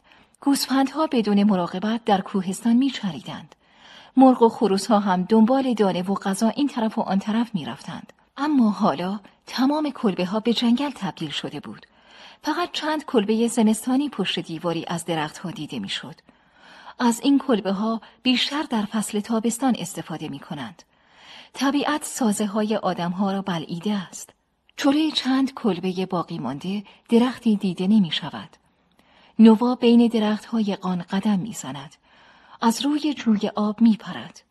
از اینکه تعداد زیادی درخت می بیند خوشحال است. ناگهان صدای شکستن شاخه ای را می شنود. زود پشت درختی کمی می کند. بچه گوز نیرا همراه مادرش می بیند. آرام از پشت درخت بیرون می آید. مادر و فرزند به نوا خیره شدند. لحظه بعد هر دو از جلوی چشمش ناپدید می شوند. نوا در راه رد چوب اسکی را می بیند. معلوم است افرادی از این مسیر با اسکی عبور کردند. چراغهای روشن کلبه توجهش را جلب می کند. کسانی زودتر از او به کلبه خانوادگی آمدند. از پنجره نگاهی میاندازد. مادر بزرگ را می بیند که خیلی جوان شده. شبیه عکس است که در آلبوم خانوادگی دارند. پسر جوانی را در کلبه می بیند. پسر را نمی شناسد. ولی هم سن و سال مادر بزرگ است. نوا از جوره کلبه رد می شود. نمی خواهد مزاحم جوانها در دوران خودشان باشد. یوناس از نورا خواست انگشتر ام سونیا را برای لحظاتی به او بدهد. نورا دوست نداشت انگشتر را از دستش در بیاورد ولی یک بار اشکالی نداشت. یوناس انگشتر را در دست گرفت و یاقوت سرخش را نوازش کرد. نورا هم چیزهایی که درباره انگشتر می‌دانست به او گفت. صد سال پیش ام سونیا با فرش فروش ایرانی ازدواج کرد. مردی به اسم اسماعیل ابراهیمی. اما چند هفته بعد از نامزدی اسماعیل به طور مرموزی از دنیا رفت. مرد بیچاره از کشتی بخار تو آب افتاد و غرق شد. هنوز معلوم نیست به قتل رسیده یا اتفاقی تو دریا افتاده. چون کشتی پر از فرشهای ارزشمند ایرانی بوده که بعد از غرق شدن اسماعیل ناپدید شدن. ام سونیا هم بعد از مرگ اسماعیل برگشت نروژ. تنها چیزی که از شوهر مرحومش داشت همین انگشتر بود. امه دیگه ازدواج نکرد. یوناس پرسید چطوری انگشتر به خانواده شما رسید؟ امه خیلی جوان بود که سل گرفت و از دنیا رفت. تا وقتی زنده بود برای خانوادهش هر کاری می کرد. همه دوستش داشتن و بهش احترام میذاشتن. از بین برادرزاده ها و خواهرزاده ها انگشتر رو به مادر بزرگم داد. شاید مادر بزرگم و بیشتر از بقیه لایق داشتن انگشتر می‌دونسته. ام سونیا اعتقاد داشت انگشتر نیروی خاصی داره. اصرار داشت نسل به نسل به آیندگان منتقل شه. یوناس یاقوت را به چشمش نزدیک کرد. کمانده بود آن را در چشمش فرو کند. با لحنی مرموز گفت هرچی نزدیکتر زیباتر. پنجاه سال پیش یک کارشناس آثار هنری انگشتر رو دید. از نظر کارشناس چند سال از عمر انگشتر گذشته. گفته بود الان انگشتر باید تو موزه های تهران باشه نه نروژ. نیروی ماورایی چی؟ از افسانه بودنش حرفی نزده؟ خانواده اسماعیل قرنها تو ایران زندگی می‌کردن. انگشترم 800 سال پیش تو ایران زندگی می‌کرده. ام سونیا می‌گفت صاحب انگشتر اجداد اسماعیل بودن که قدرت جادویی داشتن. یوناس با چشمهای گرد شده به نورا نگاه کرد. شانه اش را بالا انداخت تا به نوا بگوید حرفهای عجیبی می‌زند. اما نورا چشم قرهی رفت و گفت هزار سال پیش جادوگری عاشق دختر زیبای ایرانی میشه. دخترم قصد داشته با علایالدین جد اسماعیل ازدواج کنه. جادوگر تصمیم می‌گیره رقیبش رو از میدون بیرون کنه. اما علایالدین با کمک انگشتر ساحر رو شکست میده و سحر رو باطل می‌کنه. این علایالدین همون علایالدین قصه هاست؟ شاید. یوناس به ساعت اشاره کرد. دو ساعت دیگر هوا تاریک می‌شد. باید زودتر برمیگشتند. نورا با سر اشاره کرد حواسش هست و گفت تو افسانه ها اومده انگشتر دو بار جون علایالدین رو نجات داده. یه بار وقتی تو قلعه زندانیش کرده بودن روح انگشتر راه فرار رو بهش نشون میده یه بارم انگشتر علاءالدین رو از دست دشمناش نجات داد و کمکش کرد زنده بمونه انگشتر قدرت برآورده کردن سه تا آرزو رو داره دوتاش قبلا برآورده شده و فقط یکیش باقی مونده اما سونیا با اینکه می‌تونست جون خودش رو نجات بده از سومین آرزو استفاده نکرد.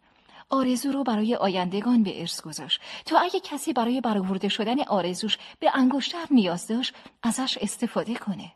حالا شانس برآورده شدن سومین آرزو به تو رسیده؟ من ازش استفاده کردم هفتاد و دو سال بعد که جنگل خوش شده بودن آرزو کردم جهان به حالت اولش برگرده انگشتر قدرت انجام این آرزوها رو نداشت پس آرزو کردم به جهانی برگردم که هنوز شانسی برای نجات طبیعت باشه یوناس گیج شده بود. چند بار سر تکان داد. نمی‌دانست چه بگوید. نورا لبخند زد و جلوی پنجره ایستاد. جلوی کلبه دختری را دید. دختر از حصار کلبه بیرون رفت. نورا احساس کرد دختر را می‌شناسد. به طرف در دوید و بازش کرد. چند بار دختر را صدا زد. یوناس دنبال نورا رفت تا ببیند نورا چه کسی را صدا می‌زند. نورا جلوی کلبه ایستاده بود. به یوناس گفت نووا بود دیدی از کدوم طرف رفت؟ نووا کیه؟ وقتی غرق رویا میشم اسمم نواست توی خواب به نوا تبدیل میشم یعنی نوت رو بیرون کلبه دیدی؟ آره مطمئنم خود نوا بود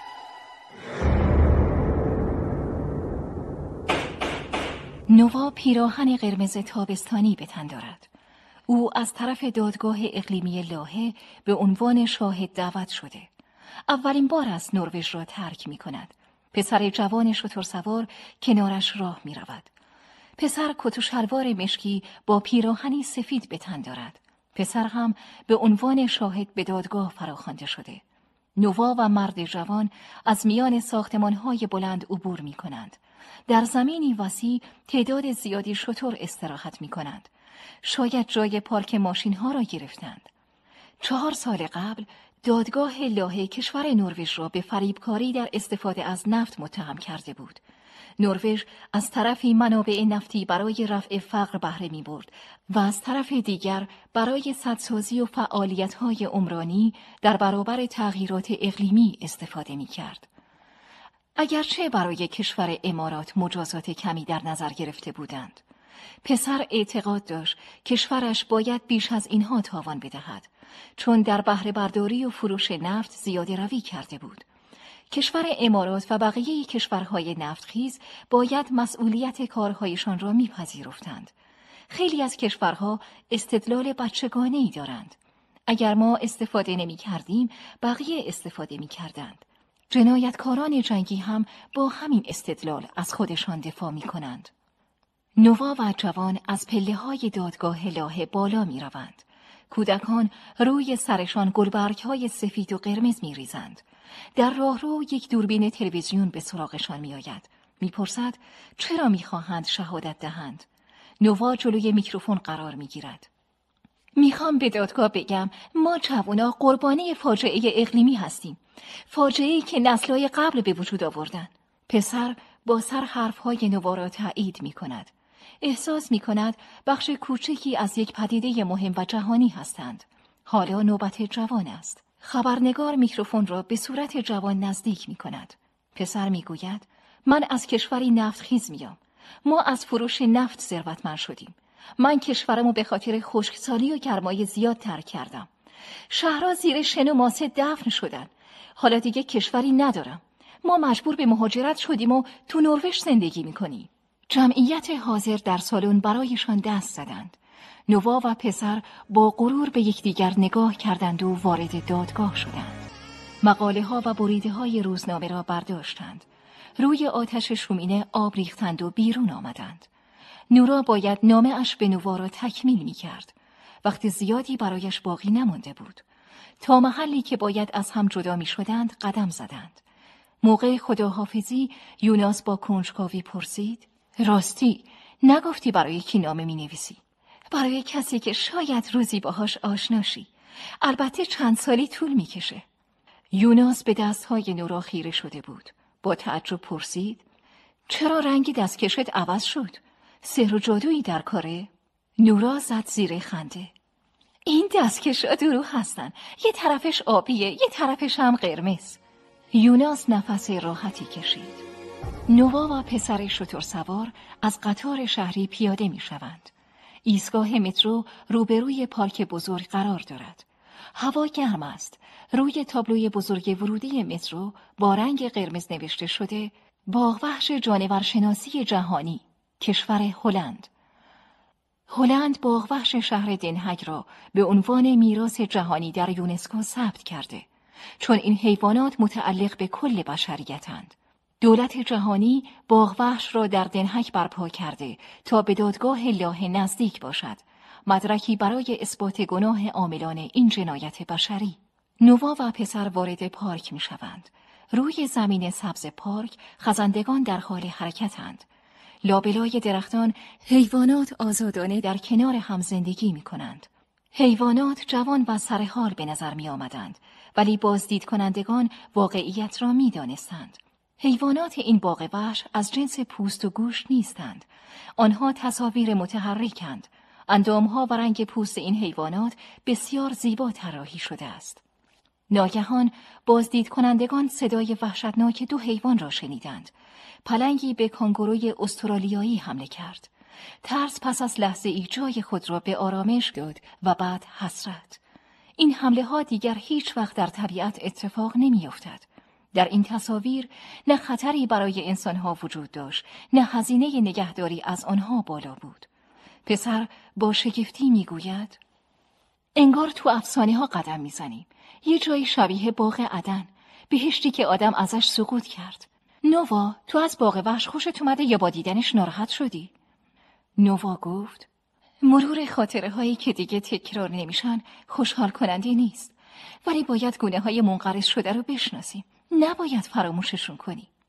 ماری خودش را به نوا و پسر جوان نزدیک می کند. پسر چند بار با پا به مار ضربه می زند. نوا جلوی پسر را می گیرد. مار که واقعی نیست.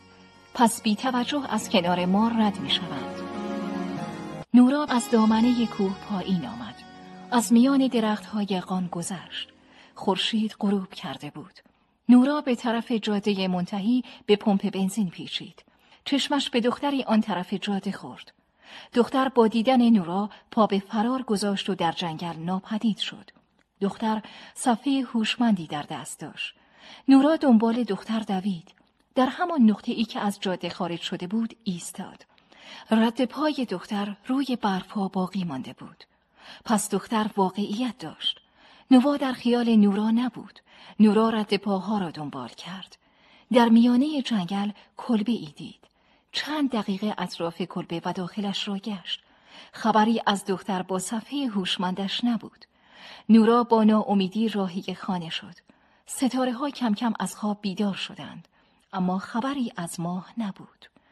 نورا ستاره خودش را داشت. ستاره این نزدیک و در دسترس. در عالم خیال نورا دوباره یاد نوا افتاد. دیگر فرق واقعیت و خیال را تشخیص نمی‌داد. آیا نورا تبدیل به دو نفر شده بود؟ ناگهان یاد مقاله علمی افتاد. تلفن همراهش را از جیبش برداشت. عبارتی از مقاله را جستجو کرد. من چه کسی هستم؟ مقاله را پیدا کرد و خواند. آیا من فقط خودم هستم یا در گذر زمان کس دیگری می شوم؟ انسانی با هویتی گسترده تر و عمیقتر از یک موجود فانی با عمری کوتاه نورا به سؤالی که در مقاله آمده بود فکر کرد. آیا موافقید همین حالا بمیرید؟ اما به جایش جامعه بشری تا قرنها زندگی کند؟ جواب نورا بله بود. نورا با خودش فکر می کرد چه ارزشی دارد آدم صد ساله باشد اما طبیعت و انسانهای دیگر از بین بروند. نورا احساس می کرد بخشی از زمین است، بخشی از آینده، بخشی از انسانهایی که قرنها بعد زندگی خواهند کرد. نورا زمین را بخشی از هویت خود می دانست. زمینی که باید نجاتش دهد.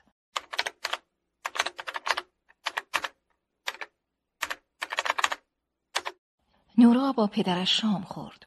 بشقابش را به آشپزخانه برد و شب به خیر گفت. می ترسید سرزنش های قبل از شام تکرار شود. پدر وقتی شنیده بود نورا با انگشتر قدیمیش بالای کوه رفته عصبانی شد.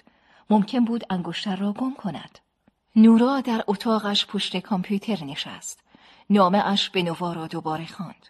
نمی‌دونم موقع خوندن این نامه جهان چقدر تغییر کرده یا نه. ولی تو همه چیزو می‌دونی. از پجای محیط زیستی و خسارت های وارد شده به طبیعت خبر داری. حتی شاید بدونی چند تا گونه گیاهی و جانوری از بین رفتن.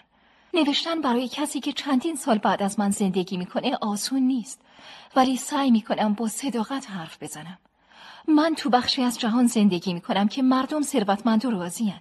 کاری به جز مصرف کردن چیزهای مختلف ندارن. اما تو بخشهایی از جهان ماجرا فرق داره. مردم دنبال نیازهای اولیه زندگیشون هستن. هر کدوم از ما با مشکلاتی روبرو هستیم. نمیشه شرایط یا آدمایی کامل و بینقص داشته باشیم. تو بیشتر از ما تأثیر مصرف بیرویه نفت و گازو دیدی. اثر پسروی یخهای قطبی رو می‌دونی. سیاستمدارا میگن باید نفت رو استخراج کنیم تا به مردم فقیر کمک کنیم. سیاستمدارا یه مش دروغگو و احمقن. چون خودشون می‌دونن هرچی نفت و زغال بیشتری مصرف بشه تعداد فقیرا بیشتر میشه. شرکت های نفتی و کشورهای نفتخیز دنبال سود خودشونن. مردم هم درباره استفاده از سوختهای فسیلی حق رأی ندارن. ما آدما روز به روز خودخواهتر میشیم. یادمون میره این جهان و مردمش بعد از ما هم زندگی می‌کنن. نمی‌دونم هنوزم راه فراری وجود داره یا نه. به هر حال حرف زیادی برای گفتن ندارم. راه حل مناسبی هم برای نجات محیط زیست به ذهنم نرسیده. با کمک یکی از دوستان که شاید در آینده با اون آشناشی کاری برای خودمون دست و پا کردیم تا به محیط زیست کمک کنیم.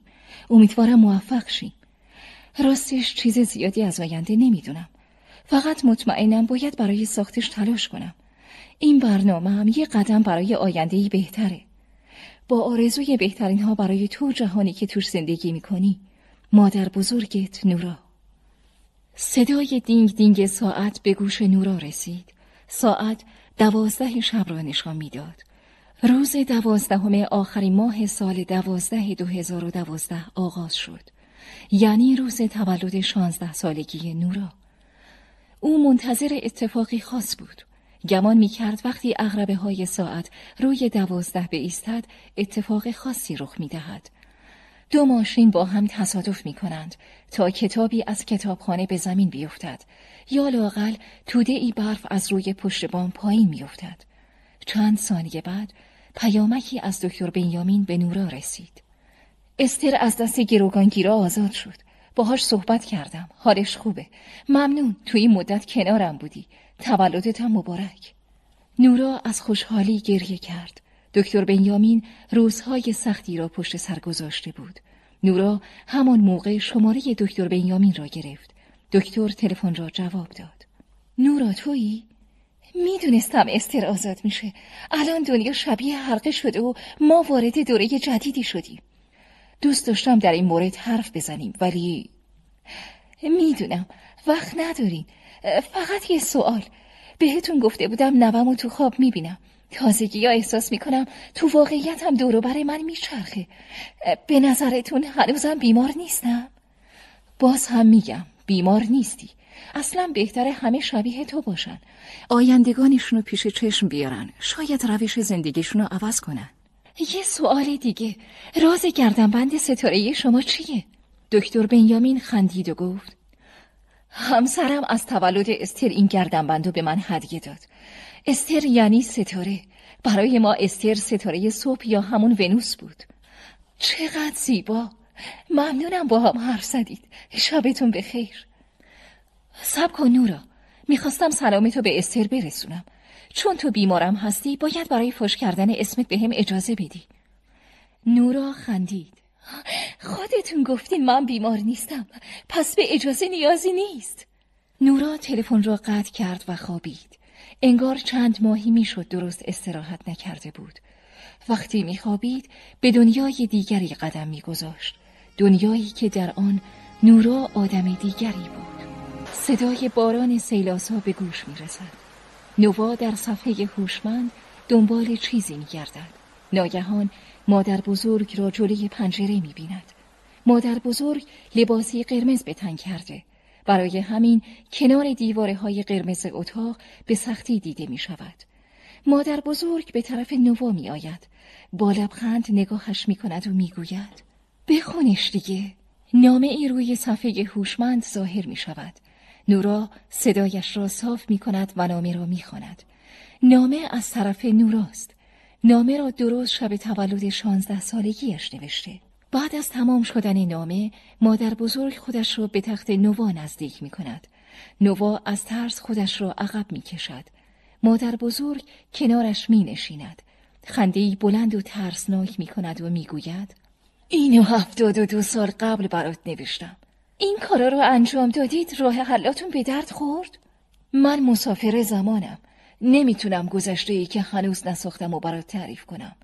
نامه رو قبل از خواب نوشتم. هنوز باید به زندگی ادامه بدم. از کجا مطمئن بودی من دنیا میام؟ اصلا اسم پدر بزرگم چیه؟ رویاها حرفهای زیادی برای گفتن دارن. کافیه بهشون دقت کنی. پدر بزرگت یادت نیست؟ روی پاش میشستی و بازی می‌کردی؟ مادر بزرگ اگه به دنیا شانس دوباره داده شده یعنی قوانینم عوض شدن میشه چیزایی بیشتری به هم بگی؟ چند دقیقه می‌شد نورا به خواب فرو رفته بود. ناگهان در خواب پرنده ای قرمز دید. پرنده مدام به شیشه پنجره نک می‌زد. هرچه میگذشت صدای نک زدن شدیدتر می‌شد. با صدای شکستن شیشه نورا از خواب بیدار شد. پنجره ها را نگاه کرد. اتاق آرام بود. صدای پیامک موبایل را شنید. شاید همین صدا به شکل پرنده در خواب ظاهر شده بود. پیامک از یوناس بود. تولدت مبارک. نورا از یوناس تشکر کرد. چند ثانیه بعد تلفن نورا زنگ خورد. یوناس بود. از نامه نورا به نوه اش تعریف کرد. کنجکاو بود بداند پدر بزرگ نوا کیست اما حرفش را خورد و چیزی نگفت یوناس حرف آزاد شدن استر را پیش کشید یوناس دوباره حرف را به نامه کشاند می‌خواست کمی زمان بخرد تا جرأت حرف زدن پیدا کند بخش آخر نامه را دوباره برای نورا خواند. روی کلمه مادر بزرگ تأکید کرد. نورا زود جواب داد. آره نامه را برای نوم نوشتم. یوناس صدایش را صاف کرد. بعد از کمی مکس آرام گفت. کاش من پدر بزرگش باشم. نورا لبخند زد و گفت. قبل از اومدن آینده باید با قطار بریم روم. راستی باید به دنهایم سر بزنیم. باشه؟ باشه. قول بده به هم کمک می‌کنی حالا که شانس دوباره به هم داده شده باید ازش استفاده کنیم یوناس به نورا قول داد به گسترش سازمان شخصیشان کمک کند با هم قرار گذاشتند دنیا را بگردند و برای نجات طبیعت مبارزه کنند نورا گفت با هم به دنیاهای مختلف سفر می کنیم دنیاهایی که همیشه همراه ما هستند خب از کی شروع کنیم؟ از همین فردا قبل از خداحافظی نورا به یوناس از شته های قرمز چیزهایی گفت. نورا هر شب قبل از خواب به جای گوسفند شته های قرمز را می شمرد. قرار شد فردا به یوناس تعداد شته های قرمزی که قبل از خواب شمرده بود را بگوید. یوناس به حرفهای نورا خندید و گفت شاید منم همین کارو کردم. کم کم باید به دیوونه بازی عادت کنم.